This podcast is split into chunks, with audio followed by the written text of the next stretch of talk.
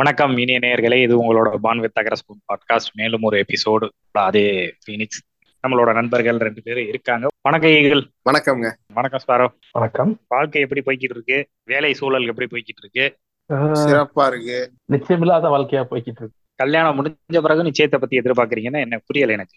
ஏங்க உறுதி சொல்ல முடியாத வாழ்க்கையா போய்கிட்டு இருக்குன்னு சொன்னேன். அது யாருக்குமே அமையாதுங்க. உறுதி சொல்ல முடியிற வாழ்க்கை யாருக்குமே அமையாது. ஆயிரம் எலிகளை பிடித்த அபூர்வ குருவியாக நீங்க மாறீங்கன்னு சொல்லி எனக்கு தெரிஞ்ச ஒரு பட்சி சொல்லுச்சு. அதான் நானே மறக்கணும்னு நினைச்சாலும். படுத்துவோம். ஞாபகப்படுத்தி உங்களை பாடா படுத்துவோம். படுத்து வார் நான் பண்ண மாட்டேங்க. கரெக்ட் தேவையில்லாம எதுக்குங்க நம்ம எலியை பத்தி பேசணும்? கரெக்ட் ரெண்டு பேரும் அதை பத்தி பேசவே கூடாது. எலி எலி நேரம் வந்தானா நினப்பு. நம்ம டாபிக்க மாத்துவோமா? அதான் சொல்றேன் ஏன் சைடு திரும்பிட போறாரு. தெரியாம பேசிட்டேங்க. அவர் ஏற்கனவே போன எபிசோட்லயே பாவம் சுகர் நிறைய இருக்குன்னு புலம்பிக்கிட்டு இருந்தாரு. இதோட்ட எலியை பத்தி பேசிக்கிட்டு இருக்கீங்க. நான் எங்கங்க பேசுறேன்? நீங்க தாங்க ஆரம்பிச்சீங்க.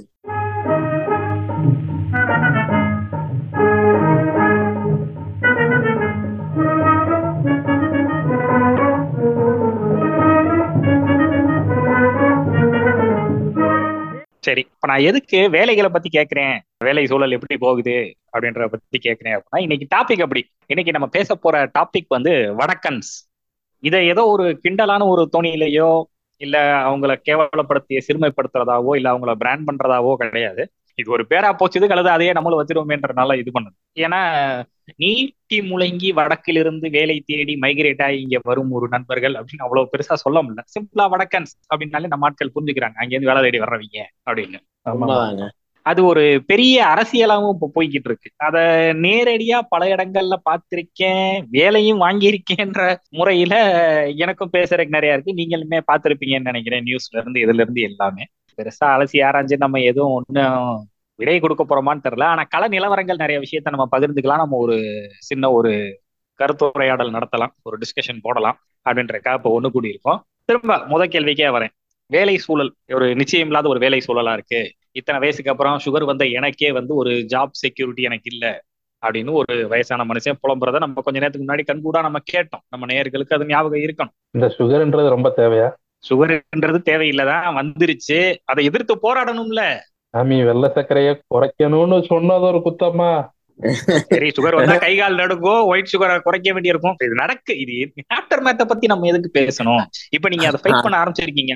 விஷயம் இல்ல ஆனா ஒண்ணுங்க அந்த மனுஷனுக்கு வருதோ வரலையோ நீங்க சொல்றத நினைச்சுக்கிட்டே இருந்து அவருக்கு உண்மையாவே வரப்போகுதுன்னு நினைக்கிறேன். ஏங்க அவங்க வீட்டுக்கு போனா ஏதோ சோறு கீரெல்லாம் போடுறாங்க. அதே கெடுத்து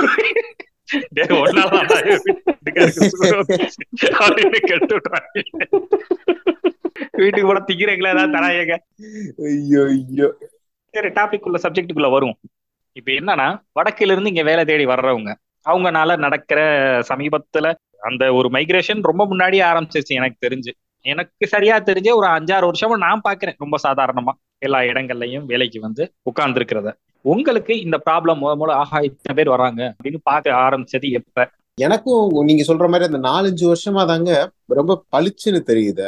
நான் ஃபர்ஸ்ட் நான் எனக்கு நான் உணர்ந்தது எங்கன்னா எங்க ஒரு ஆஃபீஸோ இல்ல அபார்ட்மெண்ட்ஸ்குள்ளார போகணும்னாலுமே ஃபர்ஸ்ட் இந்த செக்யூரிட்டி லாக் பண்றாங்கல்ல அவங்ககிட்ட என்னால பேசி புரிய வைக்க முடியல. இங்கிலீஷ் பேசினா அவங்களுக்கு புரிய மாட்டேங்குது தமிழும் அவங்களுக்கு புரிய மாட்டேங்குது. ஹிந்திலேயே தான் அவங்க பேசிட்டே இருக்காங்க. ஸோ அங் அங்கே தான் நான் ஃபர்ஸ்ட் ஃபேஸ் பண்ணேன். என்ன இவனுங்க இவனுங்க தான் எல்லா இடத்துலயும் இருக்கானுங்களோ? பசங்களோ பொண்ணுங்களோ? பொண்ணுங்களுமே இப்போ வந்துட்டாங்க அந்த அந்த செக்யூரிட்டி வேலைங்களுக்கு. ஸோ அப்போதான் எனக்கு தெரிஞ்சு ஓ இவங்க ஃபுல்லாமே வந்துட்டாங்க. நம்மளை உள்ளாரே என்ட்ரு பண்ண முடியாத அளவுக்கு நார்த்ல இருந்து வந்த அந்த வடக்கன்ஸ்ன்னு சொல்லக்கூடிய அந்த நபர்கள் தான் ஃபுல்லா இடத்துல இருக்காங்க. அவங்களுக்கும் நம்மளுக்கும் புரியாம அவங்களோட மிகப்பெரிய ஒரு போராட்டம் போராடி தான் நம்ம அந்த இதுக்குள்ளாரே போக வேண்டியதா இருக்கு. அபார்ட்மெண்ட்ஸ்குள்ளாரே நம்ம போக வேண்டியதா இருக்கு. ஈவன் தேட்டர்ஸ் எல்லா இடத்துலயும் இங்க செக்யூரிட்டினாலே இப்போ வந்து அந்த முன்னாடி இருக்கிற செக்யூரிட்டினா அவங்க தாங்க இருக்காங்க. மால்ஸ்ல இருந்து எல்லா இடத்துலயும். ஸோ அப்பதான் நான் ஃபர்ஸ்ட் ஃபீல் பண்ணேன். இவங்க வந்து அதிகமா இறங்கிட்டாங்க இப்ப அந்த ஊருக்குள்ளாரன்னு அதுக்கப்புறம் இப்ப இப்பதானே எல்லாம் தெரிஞ்சிச்சு. கன்ஸ்ட்ரக்ஷன் ஒர்க்கு இது ஹோட்டல்ல இந்த வேலை பாக்குறது மேல் வேலைகள்னு சொல்லப்பட எல்லா வேலைகளுக்குமே இவங்க இறங்கிட்டாங்கன்றது இப்பதான் தெரியும் இல்ல நீங்க இப்ப சொல்றது வந்து ஒரு வாட்ச்மேனாவோ இதாவோ ஒன்று ரெண்டு பேர் ஓகே நான் எப்ப பாக்குறேன்னா நமக்கு தெரிஞ்ச ஒரு இன்ஜினியரிங் சைட்ல இது நான் சொல்றது ஒரு ரொம்ப குறைஞ்சது ஒரு அஞ்சு வருஷத்துக்கு முன்னாடி இருக்கும் கேள்விப்பட்டப்ப எனக்கு ரொம்ப ஒரு மாதிரி மனசு சங்கடமா இருந்த ஒரு சம்பவம். ஒரு பையன் இங்க வந்து ஆக்சிடென்ட் ஆயிடுச்சு அந்த பையனுக்கு. ஓகே. ம். இங்க நார்த்ல இருந்து வேலை பார்க்க வந்த ஒரு பையன்.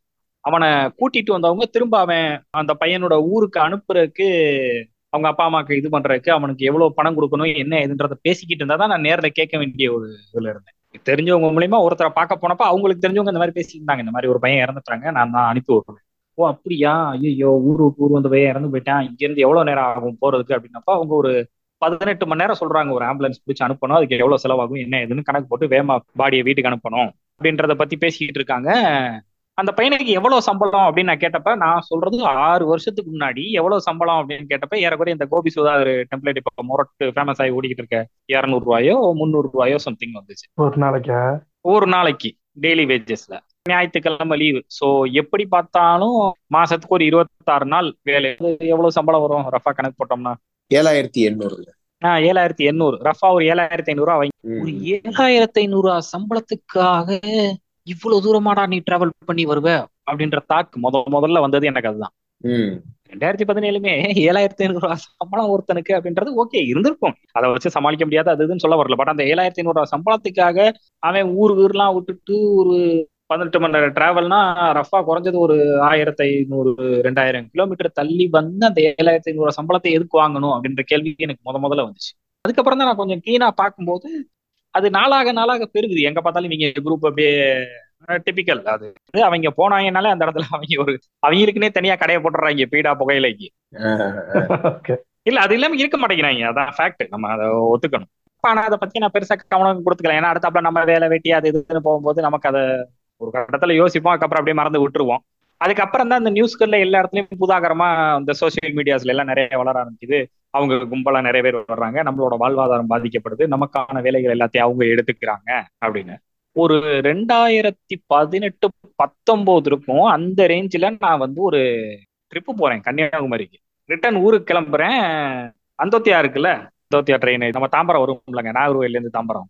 ஓகே அந்த வண்டியை நாகர்கோயில்ல வந்து பிடிக்கணும். நான் கன்னியாகுமரியில வந்து ரயில்வே ஸ்டேஷனுக்கு வந்துட்டேன் வந்தோடனே என்ன ட்ரெயின் இருக்கு அடுத்தது? அப்படின்னு நான் கேட்கிறேன் மொபைல்லையும் பார்த்துக்கிட்டே வரேன். ஒரு எக்ஸ்பிரஸ் கிளம்ப போகுது. கொஞ்சம் லேட் ஆயிருச்சு வண்டி. அதுக்கு அவன் டிக்கெட்டை கொடுத்துருந்தானா நான் பாட்டு செவனே நேரி நாகர்கோயில் போயிருப்பேன்.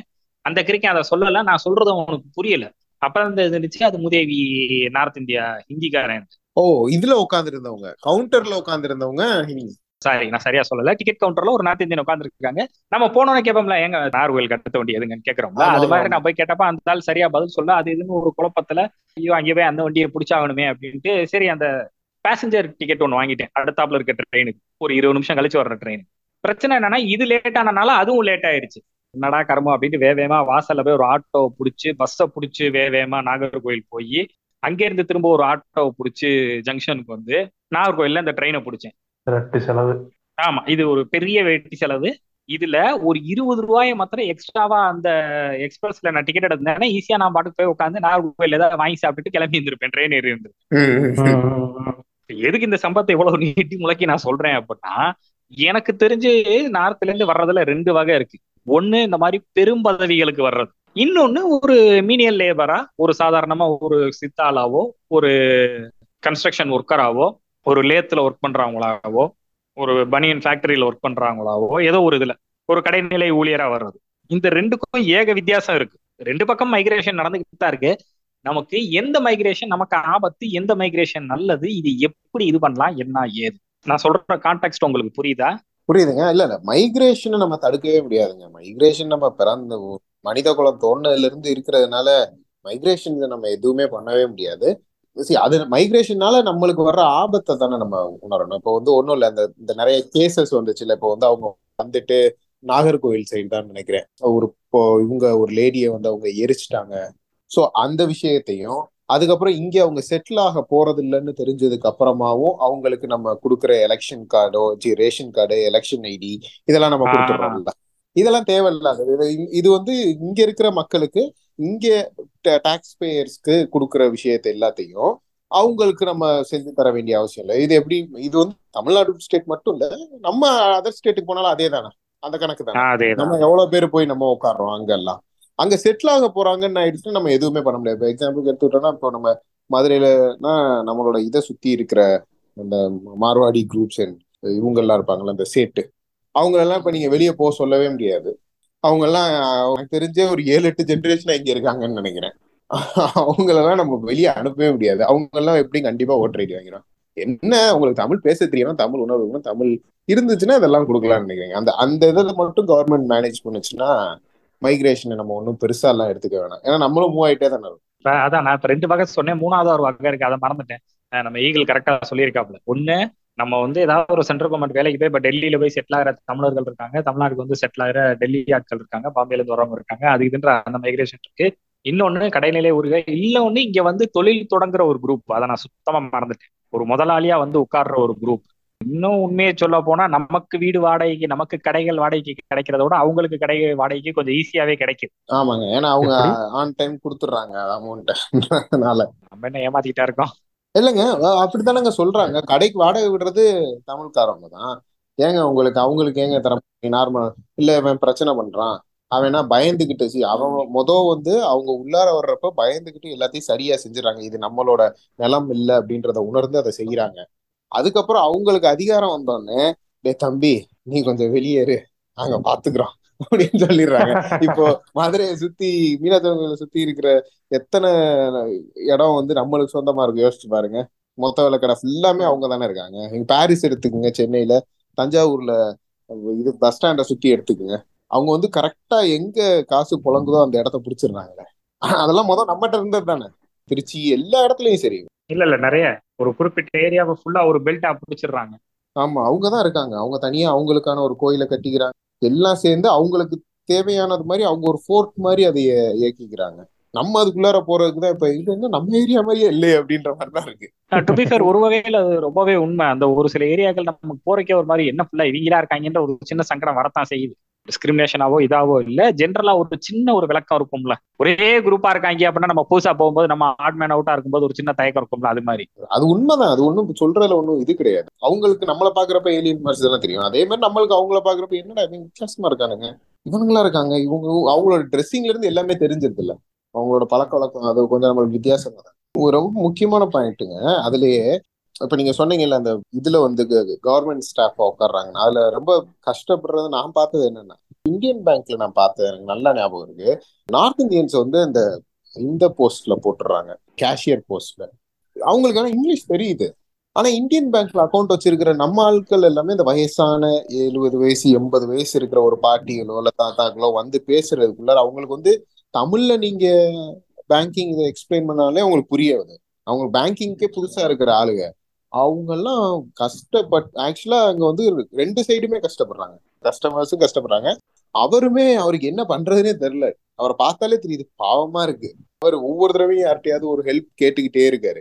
இது என்ன இது என்ன இதை உங்களுக்கு சொல்லுங்க இதை உங்களுக்கு சொல்லுங்கன்னு.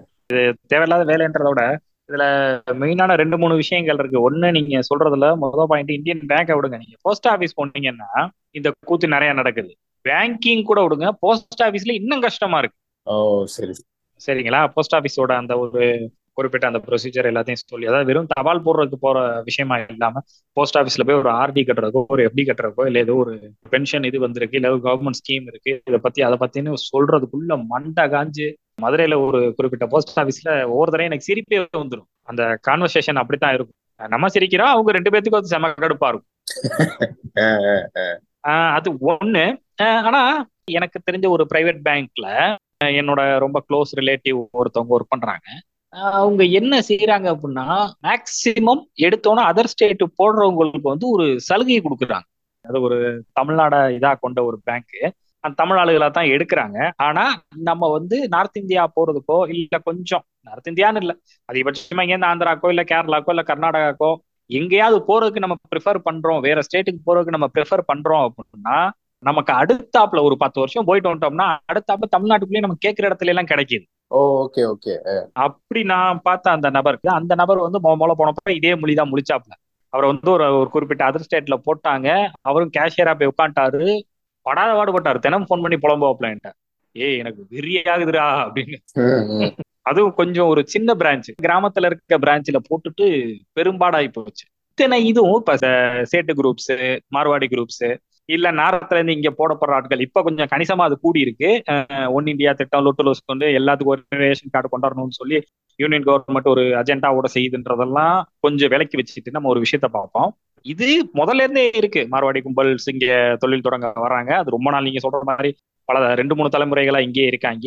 நேரத்துல இருந்தோ இல்ல இங்க இருந்து நேரத்துக்கோ போஸ்டிங் போடப்பட்டு போற ஆட்கள் நிறைய பேர் இருக்காங்க. ஆனா அப்ப எல்லாம் இந்த அளவுக்கு இது ஒரு வீரியமான ஒரு பிரச்சனையா பெரிதாக்கப்படல. அங்கங்க பேசிக்கிட்டு இருப்பாங்க. சில வர்த்தக சங்கங்கள்ல பேசுவாங்க. அது ஒரு சின்ன நியூஸா ஒரு ரொம்ப சின்ன பிட் நியூஸா பேப்பர்ல இருக்கும். ஆனா இப்ப சமீபமா தான் இந்த கடைநிலை வேலைகள் இருக்குல்ல கன்ஸ்ட்ரக்ஷனுக்கு ஒரு கொத்தனா இது ஒரு சித்தாலாவோ ஒரு ஃபேக்டரியில ஒரு லேத்து இது பண்ண அந்த அந்த ஒரு சின்ன சின்ன வேலைகள் இருக்குல்ல. திருப்பூர்ல பனியன் ஃபேக்டரிஸ்ல வேலை பார்க்க பிசிக்கல் ஒர்க்ஸ் சார்ந்து இருக்கக்கூடியது அதிகம். நான் ஸ்கில் ஜாப் இந்த மாதிரி பண்றவங்க இப்ப நிறைய வரவும் தான் இந்த ப்ராப்ளம் வந்து ஒரு மாதிரி பூதாகரமா வெடிக்கிற மாதிரி தெரியுது. அங்கங்கே போராட்டங்கள் நடக்குது. இப்ப இந்த போராட்ட வடிவங்கள் இது எனக்கு உண்மையா பொய்யான்றதை நான் கரெக்டா பார்க்கல. உங்களுக்கு தெரிஞ்சா சொல்லுங்க.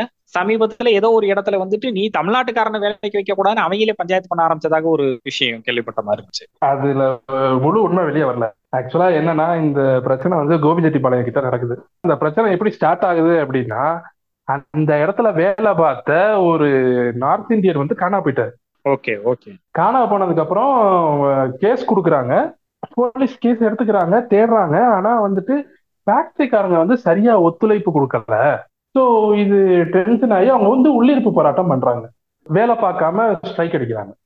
ஒருத்தரை காணும் நீங்க அது என்னன்னு சீரியஸா பாருங்க அப்படின்னு சொல்லிட்டு. இந்த ஃபேக்டரிக்காரங்க என்ன பண்ணிட்டாங்க? தமிழ் ஆளுகளை வச்சு வேலையை பார்க்க ஆரம்பிச்சிட்டாங்க. ஓகே நீ வேலை பார்க்கல என்னன்னா? நான் ஆளை போட்டு வரேன் அப்படின்னு.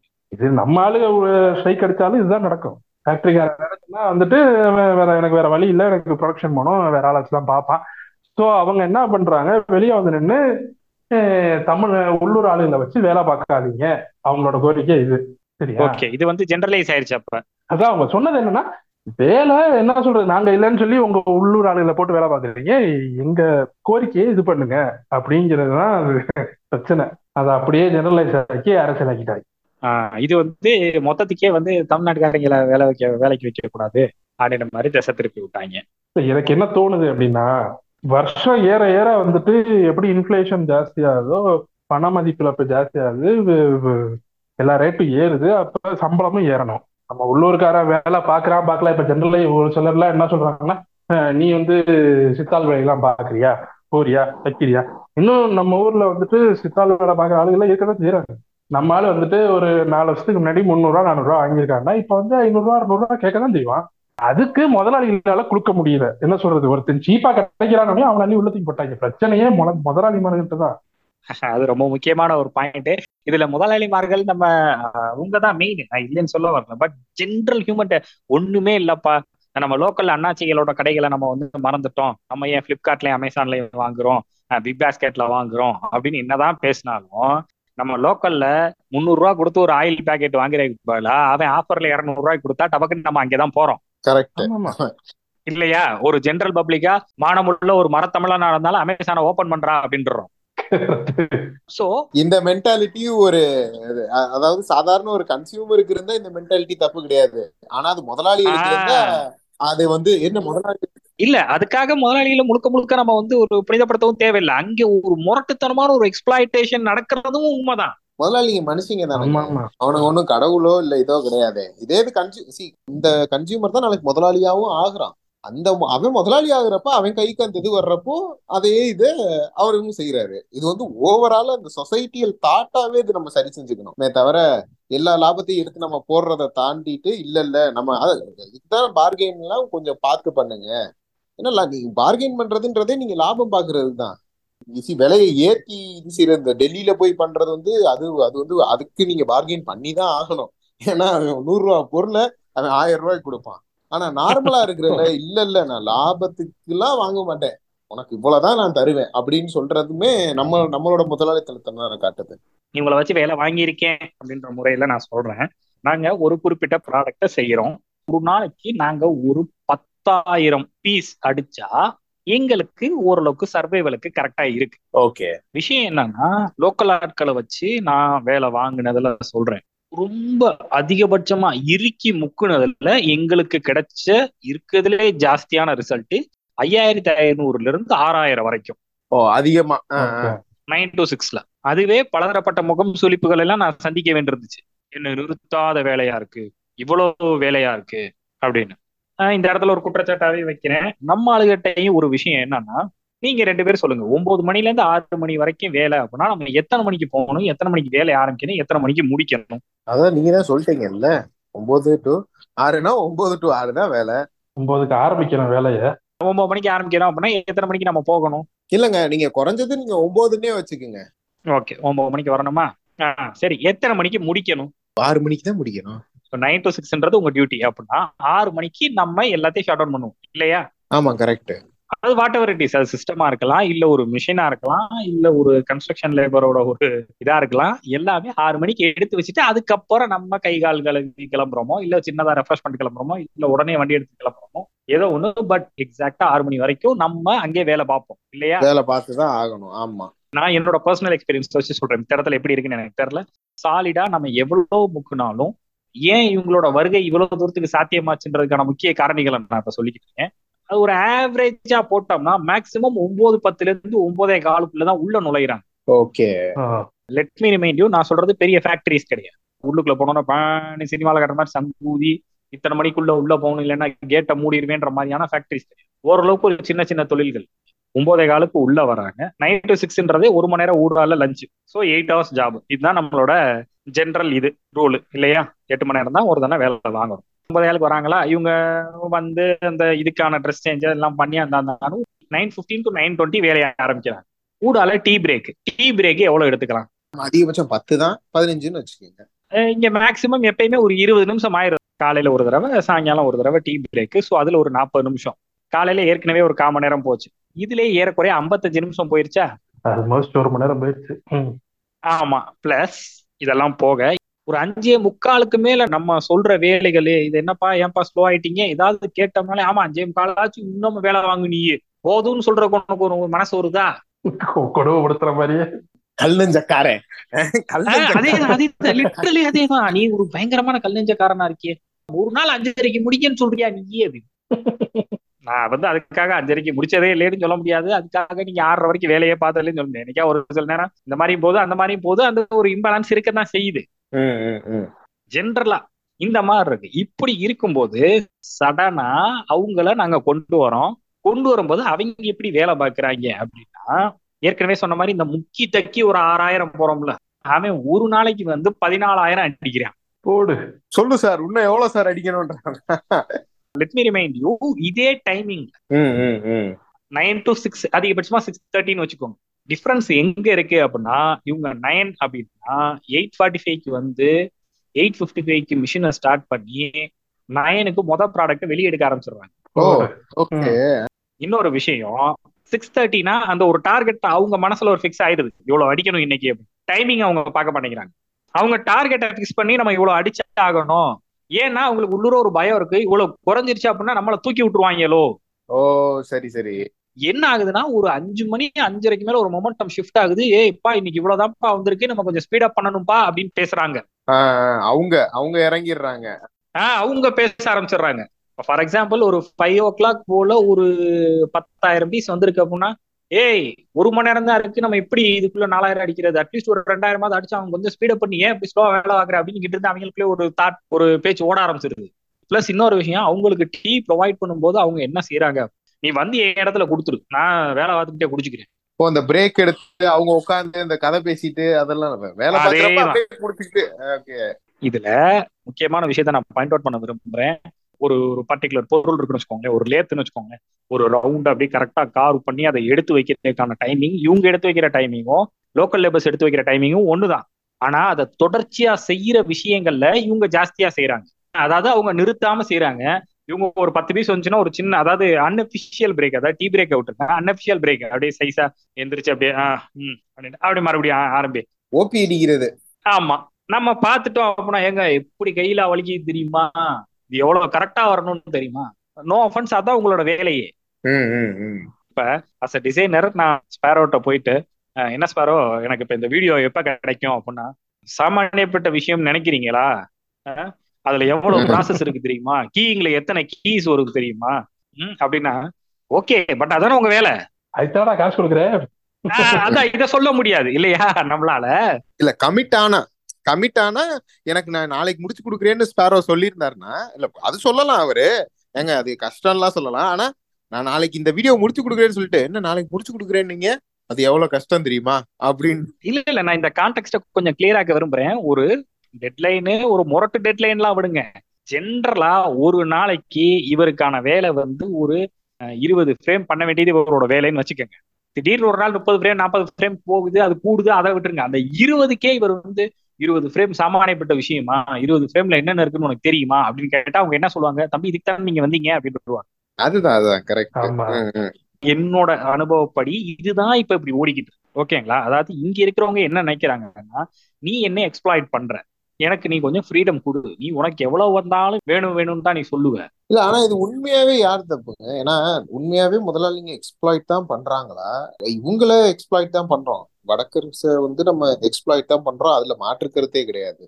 அதை யாருமே மதிக்கலைனாலும் நான் உண்மைன்னு தான் சொல்லுவேன் ஆனா நம்ம ஆளுங்களை நம்ம எக்ஸ்ப்ளாய்ட் தான் பண்றோமா? இல்லாட்டினா உண்மையாவே நம்மளுக்கு முதலாளிகளுக்கெல்லாம் அந்த இது தோணிடுதா? அங்க எங்க பிரச்சனை வருது? இவங்க வந்து இல்ல சும்மா நம்ம ஆளுங்க சம்பளம் வாங்குறோம்னு நினைக்கிறாங்களா? என்ன விஷயம்னா இது நான் என் ஃப்ரெண்டு அவரு மூலமா வந்தது. அவர் ஊர்ல வந்து கொஞ்சம் நிலம் இருக்கு. விவசாயம் பாக்குறாங்க. அறுவடைக்கு போயிருக்கிறாரு. ஒரு நாளைக்கு அவங்க கொடுக்கறது வந்து முந்நூறு ரூபா இப்ப ஐநூறு ரூபா கொடுத்தாலும் வரமாட்டேங்கிறாங்க. இது அந்த ஊரை சார்ந்த மக்கள் வர மாட்டாங்க ஆமா. என்ன பிரச்சனை அப்படின்னு கேட்டா நூறு நாள் திட்டம்னு சொல்லி போயிடுறாங்க. இல்லங்க எனக்கு இதுல அப்படியே ஒரே ஒரு இதையும் கொஸ்டின் ஆட் பண்றேன். நீங்க அதையும் சேர்த்து முடிஞ்ச ஆன்சர் பண்ணுங்க. ஏன்னா நூறு நாள் வேலை வாய்ப்பு திட்டம்னா என்ன நம்மளுக்கு மட்டுமா அது நூறு நாள் வேலை வாய்ப்பு திட்டம்? அவங்களுக்கும் தானே இருக்கு. அவங்களும் அதே திட்டத்துல அவங்க பலன் பலன் மாட்டாங்களா? ஏன் எல்லாருமே எதுக்கு கேட்டாலும் இல்ல இல்ல நம்மள நம்மளோட விவசாயிகளை சோம்பேறி ஆக்குன நூறு நாள் வேலை வாய்ப்பு திட்டம் அப்படின்னு நம்ம அரசியல்வாதிகள்லாம் பொதுவா சொல்லிடுறாங்க. நம்ம மக்களும் பொதுவா சொல்லிடுறாங்க இது ஒரு ஈஸியான ஆன்சர் இருக்குன்னு. ஆனா அவங்களுக்கும் தானே இருக்கு. அவங்க ஏன் இங்க வந்து வேலை பாக்குறாங்க அவங்க அந்த முந்நூறு ரூபாயை விட்டுட்டு இங்க வந்து கஷ்டப்படணும் அவங்களுக்கு என்ன தலையிலத்தா இல்ல அவங்களுக்கு அந்த நூறு நாள் வேலை வாய்ப்பு திட்டத்துல காசு வரலையா? ஏன்னா ஃபர்ஸ்ட் நார்த்துக்கு தான் வரும் எதுனாலும். புது நோட்டு நோட் அடிச்சு வந்தப்போ நம்மளுக்கு லேட்டா தான் வந்துச்சு. அவங்களுக்கு தான் ஃபர்ஸ்ட் வருது. சோ அதனால நான் கேக்குறேன். இல்ல நான் பேசுறது வந்துட்டு வந்து நம்ம ஆளுகளை பத்தி தான் பேசுறேன். இல்ல அவர் கேக்குற கேள்வி வந்து நார்த்ல ஏன் அதை விட்டுட்டு அவங்க இங்க வராங்கன்னு கேக்குறாரு. ரொம்ப சிம்பிளுங்க. Okay okay. எந்த ஒரு ஊர்லயுமே நூறு நாள் வேலைவாய்ப்பு திட்டம் யாருக்கு தரணுன்றத ஒரு சில ஏஜென்ட்ஸ் தான் முடிவு பண்றாங்க. அது அதுவும் கிடைக்காதவன் தான் இங்க வரான். Okay okay okay. மேபி இதுக்குள்ளார காஸ்ட் வந்தாலும் வரும்னு நினைக்கிறேன். நிறைய நிறைய. அவன் இங்க வர்றதுக்கு ஒரு முக்கியமான காரணி அதை கொஞ்சம் பின்னாட நான் சொல்றேன். ரொம்ப முக்கியமான காரணி. அங்க இருக்கிற காஸ்ட் டிஸ்கிரிமினேஷன் வந்து இங்க மைக்ரேஷனுக்கு ரொம்ப பெரிய ஒரு காரணி. நம்ம லோக்கல் ஆளுகிட்ட மாத்திரம் தான் நம்ம காஸ்ட் டிஸ்கிரிமினேஷன் திமிர்த்தனம் பண்றோம். நார்த்ல இருந்து வர்றவங்க வந்து நிறைய வேலை வாங்குறதுனால நீ வந்து வேலையை பாரு தம்பி உன்ட்ட நான் டிஸ்கிரிமினேஷன் எல்லாம் பாக்கலன்ற அந்த இது இருக்கு. டிஸ்கிரிமினேஷன் பண்றதுல எக்ஸ்பிளைட் பண்ணிக்கிறோம் அவ்வளவுதான் வேற என்ன? ரொம்ப சிம்பிள் அவங்க கூப்பிடுறதுமே கீழே வச்சு வேலை வாங்குறதுக்கு தானே கூப்பிடுறாங்க. ஆஹ் அதேதான் அதேதான் அதே அதான் நான் ஃப்ரெண்டு கிட்ட கேட்கும்போது ஏங்க அங்க வேலை கிடைக்குதுன்னா அங்க போறதுல என்னங்க இருக்கு? அப்படின்னு கேட்டதுக்கு ஏங்க நான் சும்மா சொல்லலைங்க. போய் சும்மா தான் உட்காந்துட்டு வராங்க. முக்காவாசி நேரம் சும்மா குறை சொல்லக்கூடாதுன்றதுக்காக நான் நேர்ல போய் பார்த்து தான் வரேன். போய் சும்மா உட்காந்துட்டு வராங்க. எனக்கு சும்மாவே அங்க போனா இரநூறுவா முந்நூறுவா கிடைக்குது. இங்க வந்து வேலை பார்த்து நான் ஐநூறுரூவா எனக்கு இருக்கு. அப்படின்னு சொல்றாங்க அப்படிங்கிறாரு.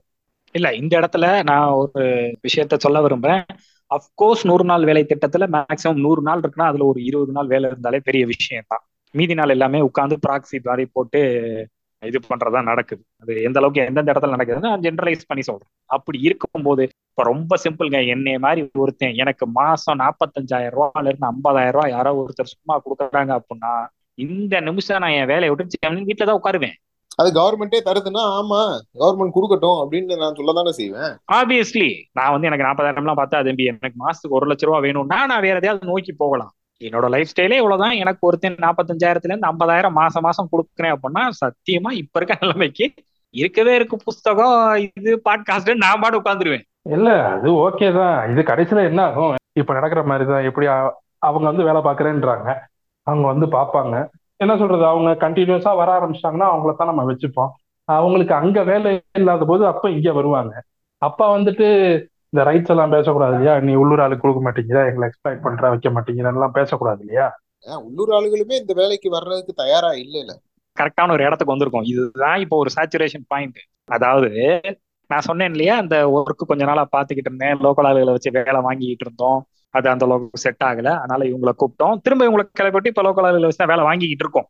சரிங்களா? அதை பத்தி கொஞ்சம் டீட்டெயில்டா பேசணும் அப்படின்னா வேலை கொஞ்சம் முன்ன பின்ன வருது ஸ்லோ ஆகுது இது பண்றோம். நம்ம அவங்களை எக்ஸ்பிளாய்ட் பண்றோமா? இது இப்படி ஆகுதா? அப்படி ஆகுதா? அந்த டாபிக் எல்லாம் ஒதுக்கிட்டு ஜென்ரலா நமக்கு அதுல இருக்க காம்ப்ளிகேஷன்ஸ்ல என்னென்ன அப்படின்னு பாத்தீங்கன்னா மெயினான விஷயம் நான் பார்த்த வரைக்கும் திங்கட்கிழமைன்றது சின்ன ஞாயிற்றுக்கிழமை அப்படின்ற ஒரு டாக் இருக்கு. கொள்ள பேர் வேலைக்கு வர்றது இல்ல வெள்ளிக்கிழமை என்ன வரும்? சின்ன சனிக்கிழமை வருமா? குட்டி சனிக்கிழமை. சனிக்கிழமை வந்து வெறி கொண்டு வந்துருவாங்க. ஏன்னா சனிக்கிழமை சம்பள நாள். ஓகே. Okay. ஞாயிற்றுக்கிழமை ஃபுல் கொண்டாட்டங்கள் இருக்கனால நான் எல்லாத்தையும் சொல்ல வரல. அதாவது இப்ப நான் வேலை பார்க்குற அந்த ஒரு சொல்லுங்க. எனக்கு அதான் நான் வேலை வாங்குற ஒரு யூனிட்ல பத்து பேர் எனக்கு வேலைக்கு தேவை அப்படின்னா திங்கட்கிழமை அஞ்சு பேர்ல இருந்து ஆறு பேர் வேலைக்கு கரெக்டா வந்துருவாங்க. நாலு பேர் கண்டிப்பா வர மாட்டாங்க ஃபார் ஷூர் அது என்ன ஆகும்னா பத்து பேர் சேர்ந்தாமத்திரம் தான் அந்த வேலையை பார்க்க முடியுன்ற நிலைமையில இருக்கும். இது ஆறு பேர் தான் வந்திருக்காங்க. சரி ப்ரொடக்ஷன் இன்னைக்கு கொஞ்சம் குறையுன்ற நிலைமையில இருக்காது. ஓ ப்ரொடக்ஷன் நடக்காதுன்ற நிலைமைக்கு போயிடும். ஓகே ஆமா பத்து பேர் சேர்ந்தா தான் அந்த அந்த- பத்து பேர் சேர்ந்தா தான் அந்த தேர் இழுக்க முடியுன்ற நிலைமையில இருப்போம். இதுக்காக அன்னைக்கு ஒரு நாளைக்கு வேற நாலு பேர்த்த நம்ம கூப்பிட முடியாது. என்ன ஆகும்? அந்த ஆறு பேர்த்த வச்சு வேற ஏதாவது வேலை வாங்கணும்? இல்ல அவங்களுக்கும் சேர்த்து லீவ் அவங்க அதுக்கு நம்மள முறைப்பாங்க. அங்கே லோக்கல் அலுவலகமே சண்டை போடுவாங்க. சரிங்களா? ஒரு விஷயம். ரெண்டாவது இந்த நூறு நாள் வேலை திட்டம் இந்த மாதிரியான விஷயங்கள்ல இருக்கும்போது அவங்க அந்த குறிப்பிட்ட நாட்கள்ல லீவு போட்டு போயிடுறாங்க. ஏன்னா நான் சும்மா இருந்தாலோ இல்ல சின்ன வேலையிலயோ எனக்கு ஈஸியா வருமானம் கிடைக்கும் போது நான் இங்க வந்து முக்க தேவையில்லை. ஸோ ஆப்வியஸ்லி இந்த மாதிரி அடிக்கடி லீவ்ஸ் நமக்கு வந்துகிட்டே இருக்கும்போது நான் சொல்ற ஒரு குறிப்பிட்ட யூனிட்ல பத்து பேர் சேர்ந்தா தான் அந்த தேரை இழுக்க முடியுன்றப்ப ரெகுலரா எட்டு பேர் ஒன்பது பேர் வராங்க. நான் ரொம்ப கஷ்டப்பட்டு இழுக்க வேண்டியிருக்கு. ஒரு சில நாள் வாரத்துல ரெண்டு நாள் ஆறு பேர் வராங்க. இழுக்காம லீவ் விட வேண்டியிருக்கு அப்படின்னா அங்க நோ அதர் கோன்ற ஒரு ஏரியாக்குள்ள போக வேண்டியிருக்கு. இந்த இடத்துலதான் இவங்களோட இதற்கு இருக்கு. இவங்க மேக்சிமம் இங்கேயே தங்குறதுனால லீவு அதிகபட்சமா அவங்களுக்கு உடம்பு இல்லைன்னா போடுறாங்க. சோ வேலை எப்படினாலும் நடந்துடும் இன்னொரு விஷயம். அப்படி இந்த பக்கம் வந்தோம்னா எக்ஸ்பிளாய்டேஷன் படி பார்த்தோம்னா ஏற்கனவே ஸ்பேரோவா ஈகிளா யார் சொன்னீங்கன்னு எனக்கு தெரியல. உண்மையிலே முதலாளிகள் எக்ஸ்பிளாய்ட் பண்றாங்களா அப்படின்னு கேட்டீங்கன்னா ஒரு கணிசமான அமௌண்ட் செய்யத்தான் செய்யறாங்க அது எப்படி போகுது அப்படின்னா இப்ப நான் சொல்ற எக்ஸாம்பிள்லயே அந்த முதலாளியே ஒரு ஹெல்ப்லெஸ்னஸ் போய் சரி வேற யாரையாவது வேலைக்கு வைப்போமா? இல்ல ரெகுலரா வர்ற ஆட்களை நம்ம ஏன்னா அந்த ஆறு பேர் வராங்களா அது மாதிரி இன்னொரு நாலு பேர் கிடைக்காமையா போயிருவாங்க அந்த மாதிரி ஒரு ஆளா பிடிச்சி அந்த நாலு பேர்த்தையும் தூக்கி விட்டுட்டு இந்த நாலு பேர்த்த வச்சு வேலை வாங்கலாமா அப்படின்னு தேடாம டப்புன்னு என்ன பண்ணுவாங்கன்னா இந்த மாதிரி போகும்போது இதை விட எனக்கு டபுளா அங்க வேலை நடக்குது. சம்பளம் இதை விட ஒரு நூறு ரூபா குறையுது. அப்படின்றப்ப ஏற்கனவே நம்ம சொன்ன அந்த மா மென்டாலிட்டி ஆப்வியஸ்லி எனக்கு வந்து என்னதான் தெரிஞ்ச பக்கத்து வீட்டுக்காரர் கடை வச்சிருந்தாலும் அமேசான்ல ஆஃபர் போட்டா நான் அங்கதான் போவேன்ற கதை தான். ஓகே ஓகே நான் இப்போ ஒரு புடவை கடை வச்சிருக்கேன். வேற வந்து அவர் வீட்டுக்காரமாக்கு என்கிட்ட புடவை வாங்க வராரு. நான் அந்த புடவைய ரெண்டாயிரத்தி ஐநூறு ரூபாய்க்கு கொடுக்குறேன். அமேசான்ல அதே புடவை எழுநூறு ரூபாய்க்கு கிடைச்சா ஸ்பேரோ வந்து ஆயிரம் தான் இருந்தாலும் என்னோட நண்பருக்காக நான் ஆயிரத்தி முந்நூறு ரூபா கூட கொடுப்பேன்னு நிக்க போறது இல்ல கரெக்ட் தான் அங்கடக்கேன் கிணப்பே நீ ஆர்டர் போட்டு உட்காந்துருவாப்ல வீட்லயே அது கொடுக்குறா? இது என்ன ஆகுதுன்னா நார்த் இந்தியன்ஸ் வேலை வாங்குற முறைகள்ல அதாவது இப்ப நம்ம லோக்கல் ஆளுகளை வேலை வாங்குற முறைகளுக்கும் அவங்க எக்ஸ்ட்ராவா வேலை பார்க்கறதுனால அவங்க கிட்ட எக்ஸ்ட்ராவா தலையில கட்டுற முறைகள்ல எக்ஸ்பிளாய்டேஷன்ஸ் நடக்குதான்னா கண்டிப்பா நடக்குது. அது வேலை பழுவை நான் சொல்றேன். பெர்சன்டேஜ் இவங்க வந்து நூறு பார்க்க வேண்டிய இடத்துல அறுபத்தஞ்சு தான் பாக்குறாங்க ஆனால் நூறுக்கு நான் ஒரு ஆளை கூப்பிடுறேன். அப்படின்னு இவங்க சமாதானம் சொன்னாலும் அங்க அவங்களுக்கு கொடுக்கப்படுற வேலை வந்து நூத்தி எழுபத்தஞ்சுல தான் இருக்கு. ஓகே. எங்க இதுல வந்து அவங்கள கூப்பிட்டு வந்து இங்க உட்கார வச்சு அவங்களுக்குன்னு ஒரு ரூம் செட் பண்ணி அவங்களுக்கான அரிசி சாப்பாடெல்லாம் கரெக்ட் பண்றதெல்லாம் ரொம்ப சிரமமான ஒரு காரியமா இருக்கு. எங்களுக்கு பர்சனலா ஏதாவது ஒண்ணுன்னா நம்ம போய் நிக்க வேண்டியிருக்கு. உதாரணத்துக்கு யாருக்காவது முடியல அப்படின்னா நம்ம ராத்திரி கிளம்பி விக்கு விக்குன்னு போய் அவங்களுக்கு என்ன எதுன்னு பார்க்கணும். இது வந்து நமக்கு வந்து காலையில வந்தாங்க சாயங்காலம் கிளம்பிட்டாங்க. ஏன் ப்ராப்ளம் இல்ல அது? அதான ஃபேக்ட் ஆமா ஆமா. ஒரு சில முதலாளிகள் என்னங்கன்னாங்கன்னா ஒரு கிரீடினஸ்க்கு போயிடுறாங்க. இவங்களை வச்சு ஏறக்குறைய டபுள் ஷிஃப்ட் டபுள் ஷிஃப்ட் ஓட்டு அடிக்க வேண்டியது. இதுதான் வேலை முடிஞ்சா பாரு அப்படின்னு. அவங்களுக்கு வேற வழி கிடையாது. இன்னும் சொல்ல போனா இன்னொரு மெயினான விஷயம் மேக்சிமம் நம்ம ஒரு எந்த நிலைமையில இருக்கோம் அப்படின்னா ஒண்ணு எனக்கு வந்து இவ்வளவு தேவை. எனக்கு ஒரு ஐநூறு ரூபா தேவை அப்படின்ற ஒரு விழிப்புணர்வு நமக்கு இருக்கு. இந்த வேலைக்கு ஐநூறு ரூபா தரணும் இல்ல தப்பா இருக்கே நானூறு ரூபா முந்நூறு ரூபான்னு சொல்றியே. எந்த காலத்துல இருக்க நீ? அப்படின்றது ஒரு கான்சியஸ்னஸ் தான். அந்த கான்சியஸ்னஸ் நம்ம ஊர் ஆட்களுக்கு இருக்கு. அவங்கள பொறுத்த வரைக்கும் அது ஆஹா பரவாயில்லையே ஐநூறு ரூபா கிடைக்குதே நம்ம அங்க போவோம். ஏன்னா அங்க ரொம்ப கம்மியா கிடைக்குது. அங்க பயங்கரமா எக்ஸ்பிளாய்ட் பண்றாங்க. இப்ப நம்ம இங்க இருந்து ஃபாரினுக்கு வேலை தேடி போற கதை தான். ரொம்ப சிம்பிளா சொல்ல போனா. இதே வேலையை ஃபாரின்ல பார்த்தா சம்பளம் கூட வருதுல ஆன் சைட்டுக்கு ஏன் போறோம்? ஆமா. சோ அவன் வரும்போது ஆஹா இது நல்லா இருக்கேப்பா. அப்படின்னு வந்துடுறேன். பொண்டாட்டி பிள்ளைய விட்டுட்டு இங்க வந்து உட்காந்து மல்லு கட்டி ஒரு நாளைக்கு ஏறக்குறைய ஒரு பன்னெண்டு மணி நேரம் வேலை பாக்குறேன் எல்லாம் செய்யறான் எதுக்கு இதெல்லாம் இப்ப சொல்றேன் அப்படின்னா இங்க சொல்ற மாதிரி லோக்கல் பீப்புள் கிட்ட ஒரு ப்ராப்ளம் இருக்கான்னு கேட்டா இருக்கு. முதலாளிகள் கிரீடு வேலை பாக்குறாங்க அப்படின்னா பெரும்பாலான ஆட்கள் பண்ணத்தான் செய்யறாங்க அது ஒரு கணிசமான தொகையிலே பண்றாங்க. தைரியமா சொல்லலாம். இவங்க வந்து எக்ஸ்ட்ராவா வேலை பாக்குறாங்களான்னு கேட்டா எக்ஸ்ட்ராவா வேலை பார்க்கத்தான் செய்யறாங்க நம்ம ஆளுங்க கொஞ்சம் எக்ஸ்ட்ராவா கொஞ்சம் முக்குனா நிறைய இடங்கள்ல அவங்களுக்கு வேலை கிடைக்கிறதுக்கான வாய்ப்புகள் இருக்கு. நம்ம ஆளுக நிறைய விஷயத்துல இந்த ஒரு லேசினஸை கடைபிடிக்கிறது என்னமோ உண்மைதான். ரெகுலரா வர வர இருந்தாங்கன்னா ஆப்வியஸ்லி மாத்துறது ஒரு இதுதான். நீங்க ரெகுலரா ஆள் கிடைச்சும் நான் அவனைத்தான் போடுவேன். ஏன்னா சம்பளம் கம்மி அப்படின்னு போடுற ஆட்களும் இருக்காங்க. அவங்கதான் முரட்டு கிரீடி ஓகே அந்த இடங்கள்ல தான் இந்த போராட்டங்களும் நடக்குது. எங்களுக்கு வேலையே போச்சு இவங்க வந்ததுனால அப்படின்னு. இப்போ உதாரணத்துக்கு ஒரு பெரிய ஃபேக்டரி இருக்கும். அந்த ஃபேக்டரியில இப்ப நான் சொல்ற எந்த ப்ராப்ளமே இருக்காது. இப்போ ஒன்பதே ஆளுக்கு வந்தாங்க. இருபது நிமிஷம் காப்பி குடிச்சாங்கன்ற விஷயமே இருக்காது. ஏன்னா அங்க பயங்கர ஸ்ட்ரிக்டா இருப்பாங்க. ஒன்பது மணிக்கு நிலை உள்ள வந்தாவா இல்லைன்னா உனக்கு கிளாஸ் ஆஃப் போயிட்டே இருக்கு. அவன் விக்கு விக்குன்னு ஒரு காக்கி சட்டையை போட்டு திருத்துன்னு ஓடிக்கிட்டு இருப்பான் உள்ள பாத்திருப்பீங்க இதே அளவு ப்ரொடக்ஷனை ரெடி பண்ணுவாங்க. அவங்களுக்கு கரெக்டா அந்த அஞ்சு நிமிஷம் மணி அடிச்சிருவாங்க. டீ டைம் அஞ்சு நிமிஷம். எனக்கு தெரிஞ்சு டீ பிரேக் எல்லாம் விடுறாங்களான்னு கூட தெரியல. அந்த நான் சொன்ன மாதிரி டேபிள் கொண்டு வந்து டீ வச்சிருவாங்க. குடிச்சுக்கிட்டே வேலையை பாரு அப்படின்னு. லஞ்ச் டைம் மாத்திரம் இவ்வளவு நேரம் இருக்கும். ஆனா இவன் அந்த வேலைக்கு ஐநூறு இருந்து அறநூறுவா சார்ஜ் பண்றான். அவன் முந்நூறுரூவா முன்னூத்தம்பது ரூபா இருந்தா போதும் அப்படின்றப்ப எனக்கு ஒரு ஆளுக்கு நூறு இருநூறு ரூபால இருந்து இருநூத்தம்பது ரூபா லாபம் வருது அப்படின்னா ஒரு பெரிய இண்டஸ்ட்ரியில நூறு பேர் இருக்க ஆட்களுக்கு நீங்க கணக்கு போட்டு பார்க்கணும். அது ஒரு நாளைக்கு. பிளஸ் இன்னொரு விஷயம் நம்ம ஆளுக்கு நைன் டு சிக்ஸ்னா நைன் டு சிக்ஸ் தான் வேலை பார்ப்பாங்க. அதான் பார்க்கணும். அதான் ரூல் ஆனா நம்ம இன்னைக்கு ரூபா ரூலை ஃபாலோ பண்ணியிருக்கோம்.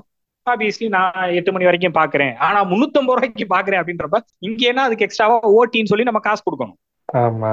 காசை கம்மியா வாங்கிட்டு எக்ஸ்ட்ராவா வேலை பாக்குறான்றப்ப அது பக்கா எக்ஸ்பிளாட்டேஷன் அதான் பக்கா கிரீடினஸ் அதான் நடந்துகிட்டு இருக்கு. சின்ன சின்ன இடங்கள்ல ஹெல்ப்லெஸ்னஸ்ல அவங்கள கூப்பிட்டவங்க நிறைய பேர் இருக்காங்க. பெரிய இடங்கள்ல எனக்கு அதிக லாபம் வேணும். சோ எனக்கு வேணாம்னு சொல்லி இது பண்ற இடத்துல நிறைய இருக்காங்க.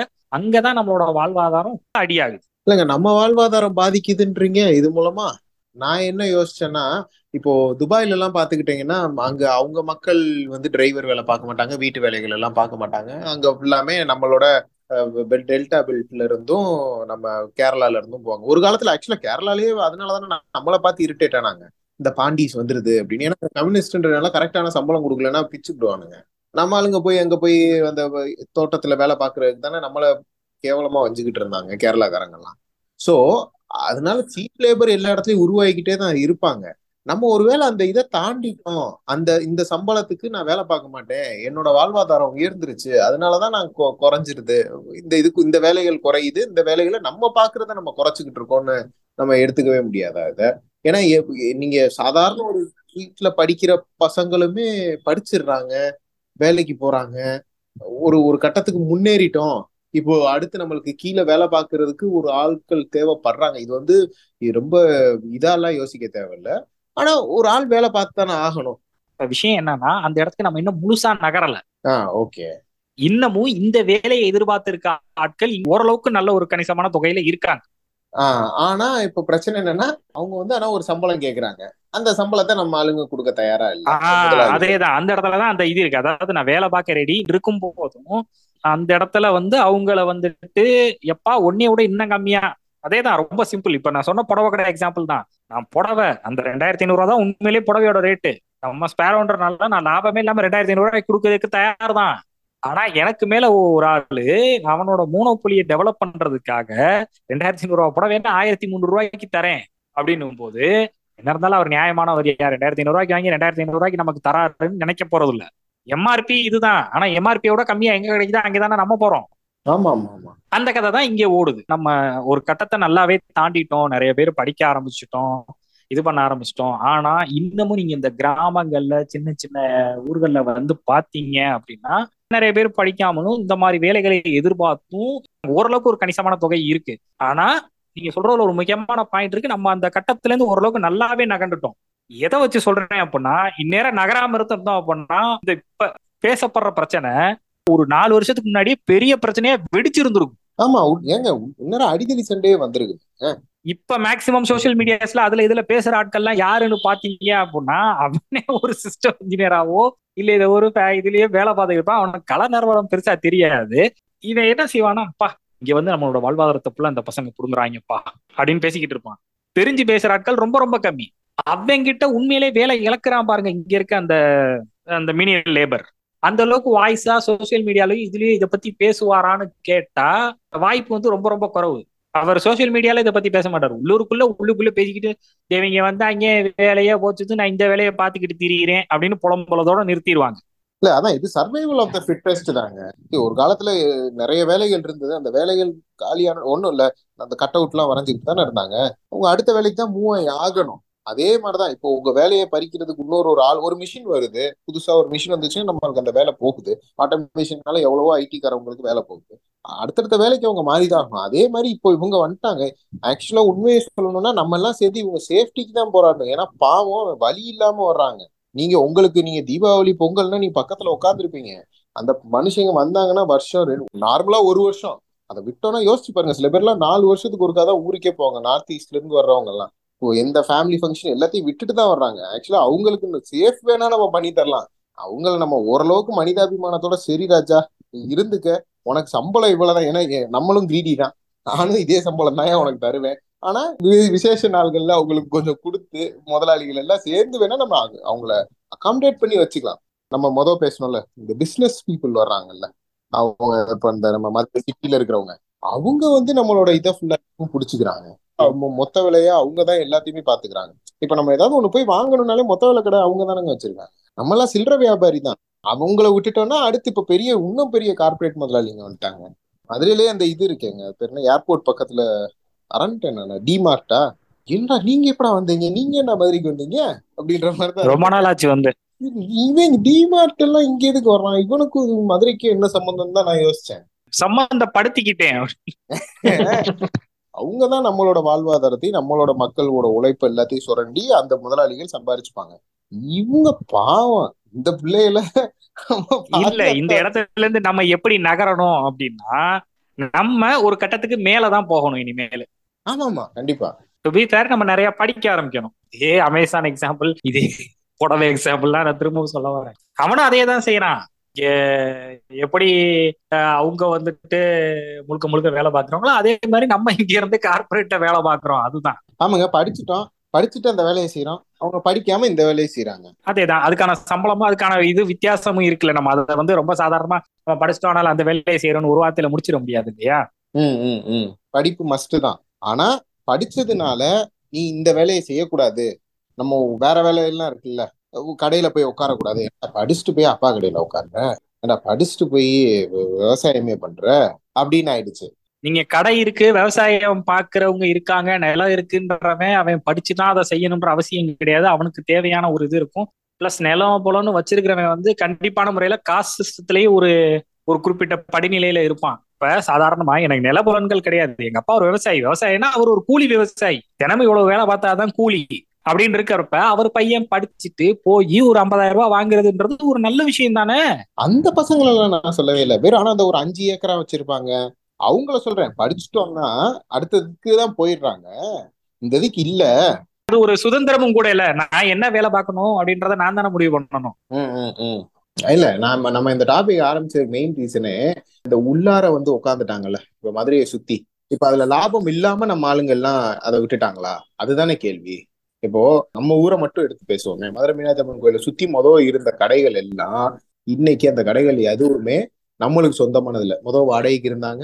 இன்னைக்கு அவங்க தான் ஓனர்ஸ் அங்க இருக்கிற நிலத்தோட ஓனர்ஸ் ஃபுல்லாமே இந்த மண்ணுக்கு எந்த வகையிலும் சம்பந்தம் இல்லாத நபர்கள் தான் இங்க வந்து உட்காந்துருக்காங்க அவங்க அந்த தொழில லாபம் பாக்குறாங்கன்னா அங்க ஏற்கனவே குடும்பமா இருந்து வியாபாரம் பார்த்த அவங்க எல்லாம் நஷ்டப்பட்டு போயிட்டாங்களா அவங்களுக்கு நஷ்டம் தான் வந்ததா?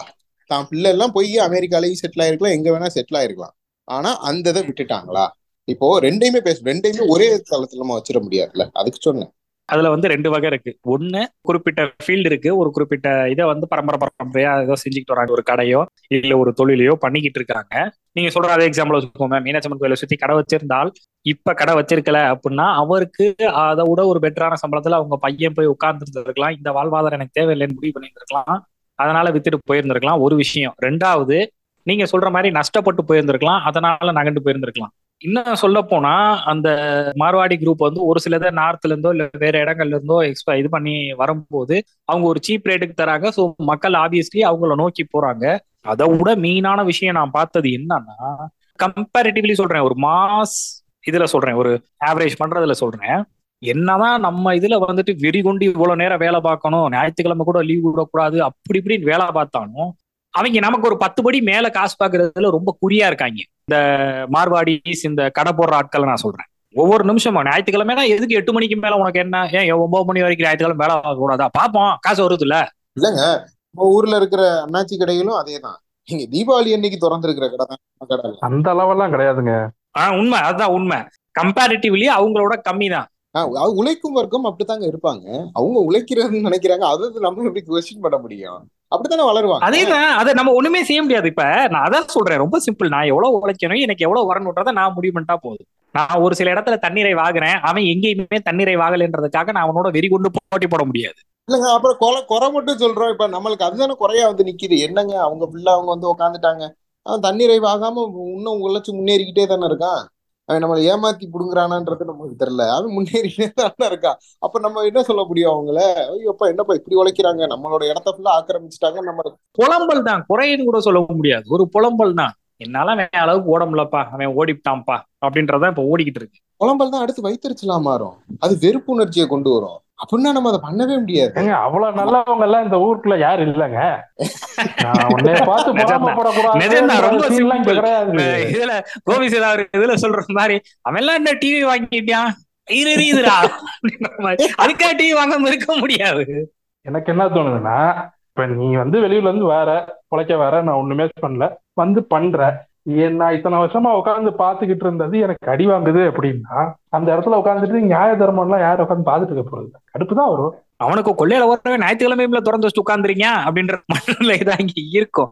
இல்ல இதுல மார்வாடிகளை பத்தின ஒரு ஜோக் ஒரு நண்பர் சொன்னாரு. அவரும் ஒரு நார்த் இந்தியாக்காரரு இந்தியில தான் சொன்னாப்ல ஐ மீன் இங்கிலீஷ்ல சொன்னாரு என்கிட்ட. சொன்னாரு குஜராத்ல ஒரு ஒரு பெரிய ஃபேமிலி ஒரு பெரிய கடை வச்சிருக்க ஒரு ஒரு தாத்தா அவர் தான் ஆரம்பிச்சிருக்காரு ஒரு ஃபேமஸ் அவர் வந்து சாகுற தருவாயில இருக்காரு. அவரோட அந்த கடையில வந்து அவங்க பசங்க பேரங்க எல்லாருமே வேலை பாக்குறாங்க. தாத்தா வந்து ஒரு டெத் பெட்ல கேக்குறாரு. என்னப்பா மூத்தவன் வந்துட்டானா? அந்த நிக்கிறேன்ப்பா. இளையவன் வந்துட்டானா? அந்த இருக்கேன். மூணாவது இருக்கேன். நாலாவது நிக்கிறேன். ஏன் என் பேரன் வந்துட்டானா? இருக்கேன். அந்த பேரன் வந்துட்டானா? இந்த பேரன் வந்துட்டானா? எல்லாம் இருக்காங்களா? சகலமா அவர் அட்டன்ஸ் எடுக்கிற மாதிரி எல்லாத்தையும் எடுத்துட்டு அப்படியே சுத்தி முத்தி எல்லாத்தையும் பார்த்துட்டு கடைசியில ஏன்டா எல்லா பேர்லயும் என்னைய பார்க்க வந்துட்டேன்னா கடையில எவன்டா இருப்பான் அப்படின்னு சொல்லிட்டு செத்து போனாரு. அப்படின்னு ஒரு காமெடி அவர் சொல்லி சிரிச்சுக்கிட்டு இருந்தாப்ல இப்படித்தான் அவங்க எல்லாம் பேசுவாங்க அப்படின்ட்டு. ஆனா அந்த காமெடி ஏறக்குறைய அது உண்மையா தான் இருக்கு அவங்கள பொறுத்த வரைக்கும். நம்ம ஆளுக்கெல்லாம் அதுக்கு கம்பீட் பண்ற ஆட்கள் இருக்காங்க. ஆனா ஜென்ரல் மாசஸ்ல பொறுத்த வரைக்கும் ஏய் சனி நிம்மதியா இருக்கு கொடுங்கடா ஏன்டா உசுரா வாங்குறீங்கன்ற டைப்ல நம்ம போயிடுறோம். இன்னமும் நம்ம ஊர்லயும் ஞாயிற்றுக்கிழமை அத்தனை கடைகள் திறந்தா இருக்கு. அவங்க உழைக்காமன்னு இல்ல. ஆனா கம்பேரிட்டிவ்லி இவங்களுக்கு கிடைக்கிற அந்த சீப்பர் குட்ஸ் இவங்களுக்கு கிடைக்கிற அந்த சப்போர்ட் நம்ம ஆளுகளுக்கு கிடைக்கலன்ற ஒரு விஷயம் இருக்கு. சரி நீங்க இந்த எக்ஸ்பிளாய்டேஷனை சொல்றீங்க. நம்ம ஊர்ல கடை வாடகை கொடுக்கறனால எதுனாலும் கண்டிப்பான முறையில ஜாதி பார்த்து தான் வாடகை கொடுக்குறாங்க. ஆனா மார்வாடிஸ்க்கு கொடுத்துட்றாங்க. அப்ப அவங்க அதுக்கெல்லாம் புலம்பத்தானே செய்வான்? எனக்கு அந்த ஆப்பர்ச்சுனிட்டி கிடைச்சிருந்தா அவன மாதிரியே நானும் வேலை பார்த்திருப்பேனே அவன் சண்டைக்கு வரத்தானே செய்வான்? ஏங்க உள்ளாரே ஒற்றுமை இல்லாட்டினா அப்புறம் அப்படித்தானங்க நடக்கும்? அதைத்தான் சொல்றேன் அதைத்தான் சொல்றேன். நம்ம மேலதான் நம்ம மேலதான் தப்பு சொல்றேன். அவன் மேல தப்பு இருக்க போய் தான் அவன் மேல ஏறி ஆடுறான். அவன் அவன் போய்கிட்டே இருக்கான். இதெல்லாம் அவன் காதுல வாங்கவே இல்ல. ஆஹ் அதான் நம்ம அப்ப எந்த இடத்த நம்ம இது பண்ணணும்? அவனை எதிர்த்து சண்டை போடணுமா? இல்ல நீ எனக்கு கொடுக்காத மூதேவி அவனுக்கு ஏன் கொடுத்தேன்னு இவனை எதிர்த்து சண்டை போடணுமா? இந்த பரதேசிப்பே எனக்கு கடையை கொடுத்துருந்தான்னா இந்நேரம் நானும் பொழைச்சிருப்பேன். அப்படின்னு இவன் மேலேயும் கோவம் வரும். இந்த மூதேவி வந்தனால தானே எனக்கு கடையும் கிடைக்கலன்னு அவன் மேலேயும் கோவம் வரும். It's natural. இந்த டிபேட் வந்து ஒரு என்லெஸ் டிபேட் தான். இது வந்து நீங்க ஏற்கனவே சொன்ன மாதிரி தான். மைக்ரேஷன் நடந்துகிட்டு தான் இருக்கும். இதே மாதிரி நம்மள அங்க பாத்துக்கிட்டு இருப்பாங்க. இல்லைங்க அதாங்க. மைக்ரேஷன் எல்லா இடத்துலயும் தானே நான் மதுரைக்காரன். நான் சென்னையில வந்து மைக்ரேட் ஆகி இங்க இருக்கிறவங்களோட வேலையும் தானே நான் பறிச்சுக்கிறேன். வேற ஊருக்கு போறப்பவே அவங்களோட வேலையும் நம்ம பறி பறிக்கத்தான் நம்ம செய்யறோம் அது நடந்தா ஆகும். அந்த ஏங்க ரிஷி சுனக் யாருங்க? ரிசிஷனுக்கெல்லாம் நம்ம அன்டிவைடட் பாகிஸ்தானுங்க அதெல்லாம். அந்த ஆளுக்கு இந்தியா இருக்குன்னே இந்தியாவோ நான் அதை பத்தி எல்லாம் பேசல. இங்கிலாந்துக்கும் ரிஷி சுனக்கும் என்ன சம்பந்தம்? அதுதாங்க. பெங்களூர்ல நீங்க போனீங்கன்னா அது தெரியும். உங்களுக்கே தெரிஞ்சிருக்கும். அங்க போய் இருக்கிற தமிழ்காரவங்ககிட்ட எல்லாம் ஏய் நீ தமிழ் தானப்பா உங்க அப்பா அம்மா? அப்படின்னா ஆஹ் நான் கன்னடிகா. அப்படிதான் சொல்லுவாங்க. எங்க பிறக்குறாங்களோ அவங்க அந்த ஊருக்காரங்களாவே மாறிடுறாங்க. அந்த உணர்வு அவங்களுக்கு அங்கதான் இருக்கு. இங்க இருக்கிற அத்தனை தெலுங்குக்காரங்க மாதிரியே இல்ல. போய் கேட்டு பாருங்க. எல்லாம் நாயக்கர் காலத்துல வந்தவங்களா இருக்கலாம். இல்ல அதுக்கு முன்னாடி கூட வந்தவங்களா இருக்கலாம். அவங்ககிட்ட போய் கேளுங்க. என் ஃப்ரெண்ட்ஸே இருக்காங்க. போய் கேட்டு டேய் நீ தெலுங்கு தான்டா அப்படின்னா கொன்றுவேன் உன்னை. நான் பச்சை தமிழன்டான்னுவான். வீட்டுல தெலுங்கு தான் பேசுவான் அவன். தமிழன் தானே அவன். உணர்வு அங்கதானே இருக்கு. உணர்வு எங்க இருக்கு அதைத்தான் நான் சொல்ல வரேன். இங்க வந்துட்டு நம்ம ஒரு சில மித்துகள்லாம் இருக்கும். ஒண்ணு நம்ம தமிழ்நாட்டு பசங்க எல்லாம் குடிச்சு குடிச்சு வீணா போறாங்க. அதனாலதான் நமக்கு வேலைக்கு ஆள் கிடைக்கல அப்படின்றது. அது ஒரு மித் ஏன்னா இந்த பசங்களும் சரக்கு அடிக்கத்தான் செய்யறாங்க ஆனா வேலைக்கு வந்துடுறாங்கன்னு வச்சுக்கோங்க. வேலைக்கு வந்துடுறாங்க. இவங்க திங்கக்கிழமை வேலைக்கு ஒரு சிலர் ஓப்பிடிக்கிறாங்க. அது நான் சொல்ற மாதிரி மொத்த காரணியா மாறுது. இல்ல இன்னொரு ஒரு ஆட் ஆன்ல உங்களுக்கு வேலை என்னைக்குமே தடைபட்டுறவே கூடாது. நீங்க எக்ஸாம்பிளுக்கு எடுத்துக்கிட்டீங்கன்னா ஒரு தொடர்ச்சியா ஒரு வேலை நடந்துகிட்டு இருக்கிறப்ப என் வீட்டுல இவங்களுக்கு உடம்பு சரியில்லையா? பிள்ளைக்கு உடம்பு சரியில்லையா? நான் கோயிலுக்கு போறேன். இப்படி ஏதாவது ஒண்ணு சொல்லி அவங்க எடுத்துக்கிறாங்க லீவு சார் நான் வரல சார். நான் நாளைக்கு வரல சார். இவங்க வந்தாங்கன்னா ஒரு வருஷத்துக்கு நீங்க லீவை பத்தின கவலையே கிடையாது. அவங்க வீட்லயும் இறந்துகிட்டே தான் இருக்காங்க. அதுக்கு போகாம தான் இங்க உட்காந்துருக்காங்க ரொம்ப முக்கியமான இறப்புனா மட்டும்தான் இங்க இருந்து போறாங்க. ஆஹ் அதேதான். இதுலதான் அந்த இடத்துல ரெண்டுமே வருது. ஒன்னு எக்ஸ்பிளாய்டேஷன் இன்னொன்னு அந்த அமேசான் மாடலும் வருது. இப்ப நம்மளே இருக்கோம். ஒரு நமக்கு ஒரு அவசரம் ஒரு டெத்து இல்ல ஒரு விசேஷம் அப்படின்னா நம்மளும் லீவ் போட்டு போகத்தான் செய்யறோம் அந்த லீவு வந்து நம்மளோட உரிமை. கண்டிப்பா கண்டிப்பா. அதே மாதிரி நான் இங்க வேலை பாக்குறவங்களும் ஒரு அவசரம் இன்னைக்கு ஒரு கல்யாணம் இருக்கு இல்ல ஒரு முக்கியமான ஒரு டெத் ஆகி போச்சு இல்ல ஒரு ஹாஸ்பிட்டலுக்கு ஒரு எமர்ஜென்சிக்கு போகணும் இந்த மாதிரியான விஷயங்கள் நம்ம அந்த லீவுகளை கொடுத்தே ஆகணும். அதை நான் சொல்லவே வரல. நான் சொல்ல வர்றது திங்கக்கிழமை காலையில எனக்கு எந்திரிக்கிறதுக்கு கடுப்பா இருக்கு. செவ்வாய்க்கிழமை நான் போய்க்கிறேன். அப்படின்றதுக்கும் இதுக்கும் வித்தியாசம் நிறைய இருக்கு இல்லையா? இன்னைக்கு காலையில நான் எந்திரிக்கிறேன் என் பிள்ளைக்கு உடம்பு முடியல நான் ஆஸ்பத்திரிக்கு அவசரமா கூட்டு போகணும். இன்னைக்கு என்னால வேலை பார்க்க வர முடியல. ஃபோன் பண்ணி எங்க பிள்ளைக்கு உடம்பு முடியல வர முடியல. அந்த ரீசனுக்கு நம்ம இல்ல உண்மையை சொல்ல முடியாது. நம்ம ஆளுங்க. ஏத்துக்க மாட்டாங்கன்னு தான் நான் சொல்ல வரேன் நான் உங்களுக்கு. ஆஹ் அதான் அதான் இதான் எக்ஸ்பிளாய்டேஷன் அதைத்தான் நான் சொல்ல வரேன். அது பக்கா எக்ஸ்பிளாய்டேஷன் நீ எதுவுமே செய்யாத முழுக்க முழுக்க ஏன் கூட உட்காந்துருன்றது எக்ஸ்பிளாய்டேஷன் தான். நீ காரணம் சொல்லிக்கிட்டே திரியுப்பா அப்படின்னு. வார வாரம் அந்த காரணம் திரும்ப வரும்போது தான் பஞ்சாயத்து ஆகும் என் பிள்ளைக்கு திங்கக்கிழமை ஆனாலே உடம்பு முடியாம போயிருதுங்க. நம்ம ஸ்கூலுக்கு திங்கக்கிழமைனா லீவு போடுறதுக்கு தான் காலகட்டத்துல கதையை ரெடி போகல ஏன்னா சனி ஞாயிறு ஹோம்ஒர்க் எழுதி இருக்க மாட்டோம். போட அடி விழுகும் தமிழ்நாட்டு இளைஞர்கள் வந்து வேலை இல்லாம வீணா போறாங்களா அப்படின்னு கேட்டீங்கன்னா ஒரு சில நேரங்கள்ல வேலை இழக்கத்தான் செய்யறாங்க அதே மாதிரி நம்ம ஆளுங்க அங்கே போகும்போது அவங்களும் வேலை இழக்கத்தான் செய்றாங்க. இட்ஸ் நார்மல் இதாகுது. நம்ம ஊர்ல எக்ஸ்பிளாய்டேஷன்ஸ் நிறைய நடக்கத்தான் செய்யுது. அந்த எக்ஸ்பிளாய்டேஷன்ஸை இங்க இருக்கிறவங்க தட்டி கேட்கும் போது முதலாளிகள் கடுப்பாயி அங்க இருக்கிறவங்களை கூப்பிட்டு வராங்க. இந்த சைடு ரிவர்ஸ் ஆகுது. ஏன் எனக்கு வேலைக்கே ஆள்லப்பா நான் என்னதான் செய்யறதுன்னு ஹெல்ப்லெஸ்னஸ்க்கு போற முதலாளிகளையும் நான் பாக்குறேன் வேலைக்கு ஆள் கிடைக்கல நான் எங்க போறது? அப்ப அவங்கள தான் நான் கூட்டாக வேண்டியிருக்கு. சோ மீனியல் பேஸ்க்கு நமக்கு ஆள்கள் குறைஞ்சிட்டு வர்றாங்கன்றது உண்மை.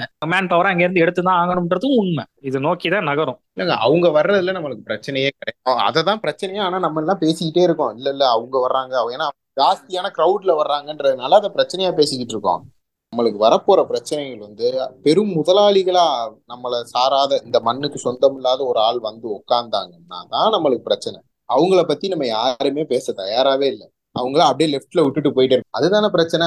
ஏன்னா அவங்க அவங்க வர முடியாதுன்னு சொல்ல முடியாது. ஏன்னா இங்க எம்டி ஸ்பேஸ் இருக்கிறப்ப அவங்க வந்து சரி நான் இதை நிரப்பிக்கிறேன்ப்பா ஏன் இங்க எம்டி ஸ்பேஸ் கிரியேட் ஆகுதுன்னா இப்ப என்னங்க பெரிய பெரிய கம்பெனிஸ்க்கு நம்ம என்னங்க சொல்லிட முடியும்? ஸ்டார்ட் அப் இந்தியா ஒரு ரிசல்ட் அனுப்புதுங்க. நார்த்ல இருந்து அத்தனை ஸ்டார்ட் அப் வந்திருக்கு பெங்களூர்ல கூட வந்துருச்சுங்க. நம்ம நம்ம எத்தனாவது இடம்? பத்தாவது இடத்துக்கு கீழே இருக்கோங்க. நம்ம கொஞ்சம் சிந்திச்சு பார்க்க வேண்டியதா இருக்கு. நம்ம வந்து எல்லாம் வேலைக்கு போறோம். வேலையை உருவாக்குற இடத்துல நம்மளுக்கு இப்ப அந்த மைண்ட் செட் இல்லாத மாதிரி நம்ம போய்கிட்டு இருக்கோமோ? இல்ல இல்ல. அது ரொம்ப பெரிய லாக் நம்ம சைடு ரொம்ப சிம்பிள் இப்ப ரெசன் வரப்போகுது. எனக்கு ஒரு பீதியா இருக்கு. எனக்குன்னு ஒரு தொழில் இருந்தா நான் ஓரளவுக்கு சேஃபஸ்டா எனக்கு ஒரு ப்ராப்ளம் வருதுன்னா அதை எப்படி சால்வ் பண்ண முடியுன்ற நிலைமையிலையாவது நம்ம வரணும். கரெக்ட் பிசினஸ் பண்ற மைண்டும் மென்டாலிட்டியும் அதுக்கான கேப்பபிலிட்டியும் எல்லாத்துக்கும் இருக்காது. ஆனா நம்ம அதுல ரொம்பவே கம்மியா இருக்கோன்றது வந்து ரொம்ப ரொம்ப உண்மைதான். புது ஸ்டார்ட் அப் ஐடியாஸும் இதுவும் நம்ம வந்து மேக்ஸிமம் ட்ரை பண்ண மாட்டேங்கிறோமா? இல்ல அது எந்த இடத்துல லேக் ஆகுன்றத பத்தி எனக்கு கிளியரா தெரியல. பட் கண்டிப்பா லேக் ஆகுது. ஆமா. ஏன்னா அதனாலதான் வேற முதலாளிங்க வந்து நம்மள எடுத்துட்டு போயிடுறாங்க இப்ப இந்த நூறு நாள் வேலை வாய்ப்பு திட்டம் நம்மளோட இதுதான். நம்ம தான் கவர்மெண்ட் எக்ஸ்பெக்ட் பண்ணிட்டு இருக்கோம். ஒழுங்கா ஊ- ஊரை எடுத்து வளர்த்துருந்தீங்கன்னா வள ஊராது நல்லா இருந்திருக்கா அதை விட்டுவிட்டு கவர்மெண்ட் இருந்து காசு வாங்கிட்டு சும்மாவே படுத்துட்டு இருந்திருக்கோம். நூறு நாய் வேலை விபத்து வாய்ப்பு திட்டத்தை வந்து நான் வந்து குறையாவோ இதாவோ சொல்லல. என்னோட சின்சியர் ரெக்வஸ்ட் என்னன்னா வேலை தயவு செய்து பாருங்க கொஞ்சமாவது. நான் பார்த்த வரைக்கும் நூறு நாள்ல ஏறக்குறைய ரொம்ப குறைஞ்சது ஒரு எழுபது நாள் ஆகுது. மரத்தடியில மண்வெட்டி பாறை சட்டி எல்லாத்தையும் தூக்கி போட்டு கேன்னு படுத்திருக்காங்க. மதிய நேரத்துல சூப்பர்வைசர் வராரு கணக்கு பாக்குறாரு காசை கொடுக்குறாரு. இல்ல அது எங்க பிரச்சனை நடக்குதுன்னு நம்மளுக்கு நம்மளுக்கு அதுல அந்த ஃபீல்ட்ல இல்லாததுனால நம்மளுக்கு எங்க நடக்குதுன்னு நம்மளுக்கு தெரிய மாட்டேங்குது. நான் வேலை நடக்குது. வேலை நடக்கிறதையும் நான் பாக்குறேன். அப்பப்ப வேலை நடக்குது. ஒரு வாய்க்கால் தோன்றதுல இருந்து அந்த வாய்க்கால தூர்வாடுறதுல இருந்து அது நடக்குது. ஆனா அது மாதிரி ரெகுலரா அதுல நடந்தா நம்ம இன்னும் கொஞ்சம் நல்லா டெவலப் ஆகலான்றது உண்மைதான். அது போக இன்னொரு விஷயம் மெயினான விஷயம். இவங்க வர்றதுல சில மைனஸும் இருக்கு. நான் சொல்றது மீனியல் லேபர்ஸ் அவங்க வர்றதுல முக்கியமான ஒரு இன்னொரு பாயிண்டையும் நோக்கி நம்ம சேச்சுரேட் ஆகிறதுக்கான வாய்ப்புகள் எனக்கு தெரியுது. நீங்க நாலு அஞ்சு வருஷத்துக்கு மேல இங்க இருந்தவங்க என்ன பண்ணுவாங்க அப்படின்னா ஒரு கட்டத்துல அவங்களோட டிமாண்டும் நம்ம டிமாண்ட் மாதிரி பெருகும். கண்டிப்பா. கோபி சார் அதே டெம்ப்ளேட் தான். நீ வீடு கட்டிட்டியா? நாங்க தான் வரணும். அப்படின்ற மாதிரியான ஒரு சுச்சுவேஷன் போகும். அந்த சமயத்துல நம்ம என்ன செய்ய போறோம் எது செய்ய போறோம்ன்றத கொஞ்சம் பார்க்கணும். ஏன்னா நானே ரெண்டு மூணு டீமை பார்த்துட்டேன். அதுல ஒரு டீம் என்ன செய்யறாங்க அப்படின்றத நான் சொல்லியிருந்தேன். நாங்க வந்து இதுல இருந்து வரோம் யூபியில இருந்து வர்றோம் அப்படின்னு சொன்னாங்க. வந்தா ஒரு ஆளுக்கு ரெண்டாயிரத்தி ஐநூறு ரூபா ட்ரெயின் டிக்கெட்டுக்கு மாத்திரம் எங்களுக்கு தரணும் அப்படின்னு ஒரு எழுதி கேக்குறாங்க வந்தோடனே. சரிங்களா? ஆனா ஒரிஜினலா அவங்க வந்தது ஈரோட்ல இருந்து. சரி உண்மையிலேயே நீங்க யூபில இருந்தே வந்தாலும் உடச்சு உண்மையை பேசிடுவோமே. டெல்லியில இருந்து டிக்கெட்டே வச்சுக்கிட்டாலும் தேர்ட் தான் இவங்க சொல்ற அந்த ரெண்டாயிரத்தி ஐநூறு ரூபா டிக்கெட் வரும். இல்லையா? இவங்க தேர்ட் தான் வர்றாங்களா? உடச்சு பேசுவோமே. இவங்க மேக்சிமம் வர்றது அன்ரிசர்வ்ட்ல ரிசர்வ்ட்ல வர்றதே ரொம்ப பெரிய குதிரை கொம்பு தான். சோ இது வந்து இவங்க சைட்ல இருந்து வர எக்ஸ்பிளாட்டேஷன்ஸ் நான் அங்க இருந்து வரேன் ஒரு ஆளுக்கு எனக்கு ரெண்டாயிரத்தி ஐநூறு ரூபாய் காசு கொடு அப்படின்ட்டு. அது போக இத பிடிக்கிறதுக்குன்னு ஒரு சில புரோக்கர்ஸ் இருக்காங்க. ஆள் சப்ளை பண்றதுக்கு. அது ஒரு பெரிய நெட்ஒர்க்கா போய்கிட்டு இருக்கு. ஒரு குரூப் வர்றாங்க. அவங்க ஃபர்ஸ்ட் டைமா தமிழ்நாட்டுக்கு வர்றாங்க. சுத்தமா ஒரு ஒரு பொட்டு தமிழ் தெரியாம. சரியா? அவங்களுக்குலாம் வந்து என்ன எதுனே தெரியாது. ஜார்க்கண்ட்ல ஏதோ ஒரு மூலையில இருந்து அள்ளி போட்டு கூட்டு வராங்க. அவங்க ஒவ்வொருத்தருக்கும் அவங்க ஒரு நாள் வேலையில மாசத்துக்கு இவ்வளவுன்னு சொல்லி இவங்க எடுத்துக்கிறாங்க. அந்த ஏஜென்ட்ஸ் கூட்டிட்டு வராங்கல்ல. நிறைய இடங்கள்ல நடக்கிறது என்னன்னா இப்ப நீங்க ஒரு கம்பெனி வச்சிருக்கீங்க நான் ஒரு கம்பெனி வச்சிருக்கேன். நீங்க வந்து முன்னூத்தம்பது ரூபா சம்பளம் கொடுக்குறீங்க. அடுத்த நிமிஷம் நான் வந்துட்டு சரி நானும் முன்னூத்தம்பது கொடுக்குறேன். பட் ஏஜென்ட்டுக்கு நான் வந்து ஆயிரம் ரூபா கூட கொடுக்குறேன்னோ இல்ல ரெண்டாயிரம் ரூபா கூட கொடுக்குறேன்னோ சொன்னா நைட்டோட நைட் அந்த ஏஜென்ட் என்ன பண்ணுவாங்கன்னா உங்ககிட்ட சொல்லாம கொள்ளாம எல்லாத்தையும் கூட்டிட்டு என் இதுல வந்து இறக்கி விட்டுருவாங்க. ஓ ஓகே இது ஒரு விஷயம் நடக்குது. மெயினான மைனஸ் என்னன்னா இவங்க எப்ப போவாங்கன்னு தெரியவே தெரியாது. இருப்பாங்க. முழுக்க முழுக்க இருப்பாங்க. ஒரு பண்டிகை காலத்துல கூட போகாம இருப்பாங்க. ஆனா புடிங்கிட்டு போச்சுன்னா மொத்தத்துக்கு புடிங்கிட்டு போயிடும் ட்ரேஸ் பண்ணியும் பிடிக்க முடியாது. ஆஹ் அதேதான். ட்ரேஸ் பண்ணியும் பிடிக்க முடியாது. இன்னொரு மெயினான விஷயம் இதுல இவங்க பாதி எக்ஸ்பிளாய்ட் பண்றாங்க இவங்க எக்ஸ்பிளாய்ட் பண்ணப்படுறாங்கன்னு ரெண்டும் நடக்கிற மாதிரி இன்னொரு விஷயம் என்னன்னா ஊருக்குள்ள ஏதாவது சின்னதா கிரைமோ இல்ல வேற ஏதாவது நடந்துச்சு அப்படின்னா இவங்க தலையில கட்டப்படுறதும் உண்டு. இவங்க செஞ்சாலும் நம்ம தான் பொறுப்பேத்து போய் நிக்கணும் அங்க. இங்க ஒரு டீம் இதே ரெண்டாயிரத்தி ஐநூறு ரூபா டீம் தான். அவங்க என்ன பண்ணிட்டாங்கன்னா நாங்க இங்க வேலையே பார்க்க முடியாதுன்னு சொல்லி கிளம்ப போற சமயத்துல பக்கத்து தோட்டத்துல இறங்கி கரும்பு மிளகா கிழகா எல்லாத்தையும் உடச்சிட்டு கிளம்பிட்டாங்க. அது ஒரு பெரிய ப்ராப்ளம் ஆச்சு. ஏன்னா அவங்க ஃபுல்லா நம்மளை தேடி தான் வருவாங்க. ஆமா கண்டிப்பா. நீங்க முழுக்க முழுக்க அவங்கள ரிலே பண்ணி இருக்க முடியாது. ஸோ இதெல்லாம் வந்து டிஸ்அட்வான்டேஜஸ் பட் எண்டாவது நீங்க சொல்ற மாதிரி மைக்ரேஷன்ஸ் வந்து இட்ஸ் இன்னவிட்டபிள் அவங்க வர்றாங்க அப்படின்னா வரத்தான் செய்வாங்க. நம்ம அதுக்கு ஒரு கட்டம் மேல போறது என்னைய கேட்டா நல்லது. அவங்கள வேலை வாங்குற இடத்துக்கு நாம போறது நல்லது. மனிதாபிமானத்தோட வேலை வாங்கினா போதுமானதுதான் ஆமா மனிதாபிமானத்தோட. உள்ள குட்டியை விட்டுவிட்டு ஆண் இங்க வந்து வருஷ கணக்குல வீட்டுக்கு கூட போகாம வேலை பாக்குறவங்கள வந்துட்டு அவங்கள போட்டு படுத்துறது நியாயம் இல்லை. இல்லையா? வேலை இல்லை. வேலை இருக்கா? வேலை இருக்கு? அந்த ரேஞ்சில தான் கொண்டு போகணும். இது என்னோட கருத்து. சோ உங்களோட கருத்துக்களை பதிவு செய்யலாம். அதான் சார். ஜென்ரலா அதான். என்னங்க டூ அதேதான். அதான் அதேதான். இல்ல சுருக்கமா நீங்களே எல்லாத்தையும் சொல்லிட்டீங்க. ஏயா உசுர கொடுத்து முத்துமணி ரத்தினங்களும் கொத்திய பவளம்னு எஸ்பி மாதிரி மூச்சடங்க பேசி முடிச்சிட்டு உன் பதில் என்ன சொல்லியாடா? அதேதான். என்னோட கருத்து உங்க கருத்து ஒரே மாதிரி இருந்தா நான் என்ன பண்றதுன்னு கொஞ்சமாவது லைட்டா அதெல்லாம் நீங்க சொன்னதே தான். இதான் இப்படித்தான் அப்படின்னா குடிங்க அதேதான் தான். அடுத்தாலே நானும் சொல்லிடுறேன். அதேதான் நன்றி வணக்கம் சொல்லி முடிச்சிடணும். ஏங்க நாம எக்ஸ்பிளாய்ட் பண்றதும் தப்பு பண்ணப்படுறதும் தப்பு. அவ்வளவுதான். அதனால தன்னோட வேலையில சரிவர செஞ்சுட்டு மிச்ச மனுஷங்களையும் மனுஷங்களா மதிச்சோம்னா போதுமானது. அது முதலாளியா இருந்தாலும் சரி தொழிலாளியா இருந்தாலும் சரி.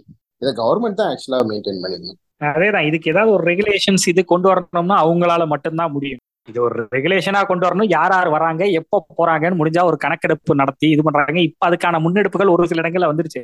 அவங்க இங்க வந்து உட்காந்துக்கிட்டு நான் ரேஷன் கடையில எடுத்துட்டு அடுத்து ஓட்டர் ஐடி வாங்குறேன்னு சொல்றது உண்மையிலேயே ஆபத்தான ஒரு விஷயம் தான் ஆமா ஆமா நம்மளுக்கு நம்ம இது அவங்களுக்கு அவங்க அது அவங்களுக்கான சாப்பாடு இதெல்லாம் நம்ம ப்ரொவைட் பண்றோம் சரி. பட் எனக்கான சலுகைகளை இதை நீ வந்து இது பண்ண முடியாது. அது என்னோட ரைட்ஸ் ரைட்ஸுக்குள்ள நீ குறுக்க வர முடியாது. கரெக்ட் அதே மாதிரி இங்க வந்து யார் ஆளணும் என்ன பண்ணணும்னு ஓட்டு போடுற உரிமையை நீ வந்து கொண்டாட முடியாது. கொண்டாடினேன்னா அது பெரிய துயரம். ஏன்னா நீ யாரை கொண்டு வருவேன்றது எங்களுக்கு நல்லா தெரியும். வேணாம். ஆமா. ஓவராலா இதுக்கெல்லாம் ஒரு சொல்யூஷன் என்ன? இது எப்படி போகும்? அப்படின்றதுக்கு உங்ககிட்ட ஏதாவது பதில் இருக்கா? காலம் தான் பதில் சொல்ல வேண்டும். இல்ல இந்த விஷயத்துல எனக்கு ஒரு பதில் சொல்றதுக்காக நான் ஒரு ஒரு சின்ன கதை நான் சொல்ல விரும்புறேன். அதாவது நம்ம ராபர்ட் கிளைவை பத்தி நீங்க எல்லாரும் கேள்விப்பட்டிருப்பீங்க. சின்ன வயசுல படிச்சிருந்திருப்பீங்க இல்ல கட்டபவன் படத்துலயாவது பார்த்திருப்பீங்க. ஆமா. அப்ப வந்துட்டு அவர் வந்து ஒரு தடவை சென்னையில குறிப்பிட்ட ஏரியால போய்கிட்டு இருக்கும்போது விடிய காலையில குதிரையில போய்கிட்டு இருக்காரு. அப்ப ஒரு பொண்ணு வீட்டு வாசல்ல கோலம் போட்டுக்கிட்டு இருக்காங்க. அவர் அதையே பாக்குறாரு. ரொம்ப நாளா இருந்த ஒரு சந்தேகம் அவருக்குள்ள இருந்துகிட்டே இருக்கு. அம்மா உன் கால்ல இருக்கே அது பேர் என்னம்மா? அப்படின்னு. அந்த ஆர்னமெண்ட்டுக்கு பேர் என்ன? அந்த பொண்ணு டப்புன்னு திரும்பி பார்த்து இதுக்கு பேர் கொலுசுங்க அப்படின்னு சொல்லுது. இதை எதுக்காக நீங்க கால்ல போடுறீங்க? அப்படின்னு அந்த பொண்ணை பார்த்து அவர் கேட்கிறாரு அந்த பொண்ணு கொஞ்ச நேரம் முழிச்சிட்டு தெரியலைங்க அப்படின்னு பதில் சொல்லுது. அதே பதில தான் நான் இந்த இடத்துல சொல்ல வரேன். இந்த பிரச்சனைக்கெல்லாம் சால்வேஷன் இது எப்படி போகும் என்னன்னு கேட்டா எங்களுக்கு தெரியலைங்க. சிறப்பான கதைங்க. அருமை. ஆனா ஒரு சில விஷயங்கள் நம்ம ஒத்துக்கலாம். மைக்ரேஷன் இட்ஸ் இன்னெவிட்டபிள் அது நடந்தே தீரும். நடந்துகிட்டே தான் இருக்கும். மனித குலம் இருக்கிற வரைக்கும் இருக்குங்க. ஆமா. இப்ப ரீசெண்டா நம்ம டிராவல் வித் தக்காளியில பேசின மாதிரி அத்தனை ஊர்களுக்கும் அத்தனை இதுக்கும் போய் வேலை பார்க்கும்போது அங்க நீ எப்படா நீ எல்லாம் இங்க வேலைக்கு வர போச்சு அப்படின்னு அங்க சண்டை போட்டா நம்ம எப்படி கொதிப்போமோ அதே கதை தான் இங்கேயும். அது வரத்தான் செய்வாங்க. இங்க வந்து ஒரு ரயில்வே ஸ்டேஷன்ல ஒரு டிக்கெட் கொடுக்கறதுலயோ இல்ல பேங்க்ல போய் கவுண்டர்லயோ வந்துட்டு ஓரளவு புரியுற மாதிரி ஒரு ஆளை போட்டீங்க அப்படின்னா எங்களுக்கு நல்லது. ஆஹ் பாத்தியா? பத்து ஸ்டேட் பேங்க்ல ஒரு ஆபிசர் ஹிந்தி ஆபிசர் இருக்காரு. அதுக்காக நீ ஹிந்தி படி அப்படின்னு முட்டாத்தனமா பேசுனீங்கன்னா அதுக்கு நாங்க கடுப்பாவும் விளக்கு மாத்த கொண்டாடி அதே மாதிரி இங்க இருந்து ஹிந்தி தெரியாதவங்கள தயவு செய்து அதர் ஸ்டேட்டுக்கு போடாதீங்க. இல்ல போடட்டும். போய் பழகட்டுமே. ரொம்ப சிம்பிள் நம்ம அங்க போனோம் போய் பழகலையா?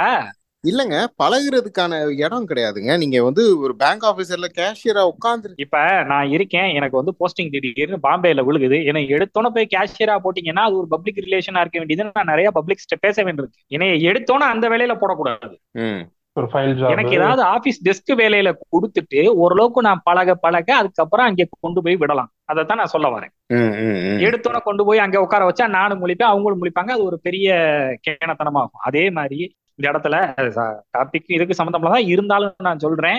நான் இப்ப சொன்னது என்ன? நான் ஓரளவுக்காவது நல்லா அவன் மொழி இதெல்லாம் கத்துக்கிட்டக்கு அப்புறம் நான் அங்கே போய் உட்காந்தேன் எனக்கு அவனுக்குமான இன்ட்ராக்ஷன் கரெக்டா இருக்கும் எனக்கும் வசதியா இருக்கும் அவனுக்கும் அவங்களுக்கும் வசதியா இருக்கும். அதே மாதிரிதான். நீங்க இங்க வரும்போது எங்க மொழிய கொ- கொஞ்சம் கத்துக்கிட்டீங்கன்னா அதுக்கப்புறம் உங்களை தூக்கி கேஷியராவோ இல்ல டிக்கெட் கொடுக்குற இடத்துலயோ இல்ல இது வந்து பப்ளிக்க நான் பேசுற இடத்துலயோ போட்டா எங்களுக்கு வசதியா இருக்கும் உங்களுக்கு வசதியா இருக்கும். நீங்க வந்துட்டு நான் ஒருத்தர் இருக்கேன் நீங்க நூறு பேர் இருக்கீங்க ஆனால் நீ வந்து ஏன் லாங்குவேஜ அப்படின்னு முட்டாத்தனமா திரும்பவும் சொல்லக்கூடாது.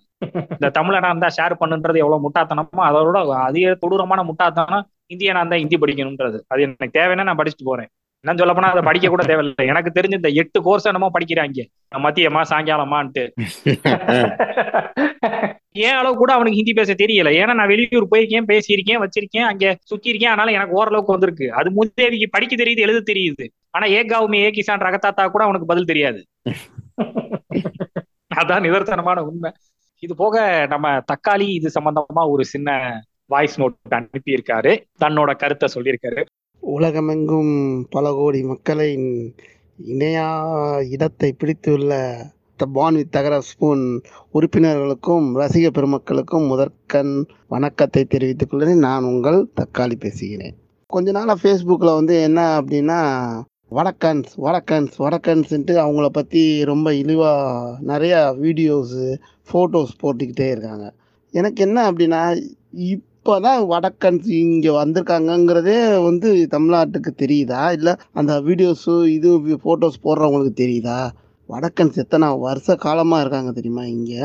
எனக்கு தெரிஞ்சு நான் வேலைக்கு ரெண்டாயிரத்தி மூணில் நான் படித்து முடிச்சுட்டு வேலைக்கு போகிறப்பயே எல்லா ஹோட்டல் நான் ஹோட்டல் இண்டஸ்ட்ரியில் இருக்கிறனால எனக்கு நிறையா தெரியும். ஹோட்டல் இண்டஸ்ட்ரியில் இருக்க எல்லா யூட்டிலிட்டி பாய்ஸ் எல்லாமே வந்து வடக்கன் தான். என்னை பொறுத்த வரைக்கும் என் கருத்து என்ன அப்படின்னா இந்த மாதிரி வீடியோ இந்த ஃபோட்டோ வழக்கர்கள் அப்படின்ட்டு நான் எதிராக போடுறேன் அப்படின்னு சொல்கிறது வந்து தப்பு. ஏன்னா உலகத்தில் இருக்க எல்லா நாட்டிலையுமே தமிழர்கள் இருக்காங்க. அப்படிங்கிறப்ப யாரும் வந்து தமிழருக்கு ஏ நீ எப்படா எங்கள் ஏரியாவில் இது பண்ணலாம்? அப்படின்னு சொல்லலை. எல்லாருமே வந்து நல்ல நிலமையில இருக்காங்க எல்லா இதுலேயும் இருக்காங்க. ஏன் வந்து இப்போ தமிழ்நாடு இது வரைக்கும் இந்த தமிழ்நாட்டில் இந்த பிரச்சனை வந்ததே இல்லை. எல்லாத்தையும் வரவேற்ற ஊர் வந்து நம்ம ஊராக தான் இருக்கும். எல்லாத்தையும் மதிச்சுக்கிட்டு இருந்த இந்த தமிழ்நாட்டில் ஏன் இப்போ வந்து ரொம்ப ஸ்பெசிஃபையாக இப்படி வந்துக்கிட்டு இருக்கு? இது யார் காரணம்? இது யார் தூண்டி விட்டாங்களா? அப்படிங்கிறத யோசிக்க வேண்டிய விஷயம். இன்னொரு என்ன அப்படின்னா ஃபேஸ்புக்கிலையும் ட்விட்டரு ஃபேஸ்புக் சோஷியல் மீடியாவில் வந்து நம்ம ஃபோட்டோவோ வீடியோவோ போட்டால் வந்து நான் போராடுறேன். அதுக்கு ஏற்ற அப்படிங்கிறது இப்போ ஒரே ட்ரெண்டாக மாறிடுச்சு. அதை வந்து நான் வந்து ஏற்றுக்கவே மாட்டேன். எந்த ஒரு விஷயத்தையும் சோஷியல் மீடியாவில் வந்து ஒரு ஆயிரம் லைக்ஸ் வர்றதுனால நான் போராளி அப்படிங்கிறது கிடையாது. அது வந்து ஒன்றுத்துக்குமே பிரயோஜனமே கிடையாது. அது கரெக்டான இன்ஃபர்மேஷனாக இருந்தால் கூட ஓகே அது ராங் இன்ஃபர்மேஷனாக இருந்தால் இன்னும் தப்பு. நிறையா பேர்த்துக்கு தெரியாத தப்பான ஒரு இன்ஃபர்மேஷனை நீங்கள் கொடுத்துக்கிட்டு இருக்கீங்கன்னு தான் நான் சொல்லுவேன். போராட்ட களத்தில் இறங்கி செய்கிறது தான் போராட்டம். நம்ம ஜல்லிக்கட்டு எப்போ வெற்றி பெற்றோம் அப்படின்னா அந்த போராட்டத்தை இறங்கி செஞ்சனால தான் வெற்றி பெற்றோம். ஃபேஸ்புக் மீடியாவில் இருந்தப்போ அந்த போராட்டம் வந்து இதே ஆகலை. அதே மாதிரி வடக்கு இந்தியர்கள் வந்து என் ஜாப் எடுத்துக்கிட்டான் அப்படின்னு சொல்கிறத வந்து நான் ஒத்துக்கவே மாட்டேன். ஏன்னா வந்து அவங்க பண்ணுற ஜாப் எல்லாமே வந்து சி கிரேட் ஜாப்பு தான். அந்த காஸ்ட் ஆஃப் ப்ரைஸுக்கு யாரும் வந்து நம்ம ஊரில் பார்க்க மாட்டாங்க. அதனால வெளியே இருந்து அவங்க பொழப்பு தேடி வந்து இப்போ இரண்டாயிரம் ரூபா வீட்டுக்கு அனுப்புனா போதும் அப்படிங்கிற ந நிலமையில இருக்கிறவங்க தான் இங்கே வந்து அந்த மாதிரி பண்ணுறாங்க வேலை பார்க்குறாங்களே தவிர வேற யாரும் அந்த மாதிரி இல்லை. அவங்க ஜாப் அப்படியே தட்டி படுக்கிற கவர்மெண்ட் ஜாப்பு அந்த மாதிரிலாம் இல்லையே. அப்படியே பார்த்தாலும் நம்ம தமிழர்களும் வந்து எல்லா மாநிலத்துலேயும் எல்லா இடத்துலையும் வேலை பார்க்க தானே செய்கிறாங்க எல்லா போஸ்டிங்லேயும் இருக்காங்க. எந்த போஸ்டிங்லேயும் குறை சொல்லவே முடியாது. நாலு அஞ்சு மாநிலம் போய் பாருங்கள் தமிழர்கள் எத்தனை பேர் இருக்காங்க? என்னென்ன மாதிரிலாம் பொசிஷனில் இருக்காங்க அப்படின்ட்டு. நீங்கள் வந்து ஒரு மனிதனை வந்து நீங்கள் வந்து இழிவாக பேசுகிறத நான் ஒத்துக்க எனக்கு மனசு ரொம்ப கஷ்டமாக இருக்குது அதை வந்து நான் உண்மையாக கண்டிக்கிறேன் இந்த ப்ராட்காஸ்ட் மூலமாக ஸோ அது அவரோட கருத்தை அவர் பதிவு பண்ணணும்னு ஆசைப்பட்டாரு. அதனால இருந்தது இவ்வளவு நேரம் எங்களோட கலந்துரையாடல் கருத்துரையாடல் ஒரு டிஸ்கஷனை கேட்டமைக்கு மிக்க நன்றி. உங்களுக்கு இதுல ஏதாவது எதிர்கருத்து இருக்கு? இல்ல நீங்க சொன்னது கரெக்ட் தான். இல்ல இந்த இடத்துல நீங்க தப்பு பண்ணிட்டீங்க அப்படின்னா we are always welcome to criticise ஏன்னா எல்லா இடத்துலயும் நாங்க ரொம்ப சரியா இருப்போம்னு எதிர்பார்க்க முடியாது. சோ நாங்க எங்க தவறுகளை சுட்டி காட்டினீங்கன்னா நாங்க எங்களை திருத்திக்கிறதுக்கு ரொம்பவே தயாரா இருக்கோம். அக்கா வீணா வந்து வன்மத்தை கக்காதீங்க. அப்புறம் ஈகிள் கோவப்பட்டாருன்னா தாங்க மாட்டீங்க. ஏங்க ரெண்டு நோட்டு வைக்கணுன்றக்க என் பேரை ஏங்க உள்ளார இழுக்கிறீங்க? புலங்காகிதம் வேற ஒண்ணுமே இல்ல. கூடிய விரைவில் உங்களை இன்னொரு நல்ல எபிசோட்ல சந்திக்கும் வரை உங்களிடமிருந்து விடைபெறுவது பான்வித் தகரஸ்போன் டீம் நன்றி வணக்கம்.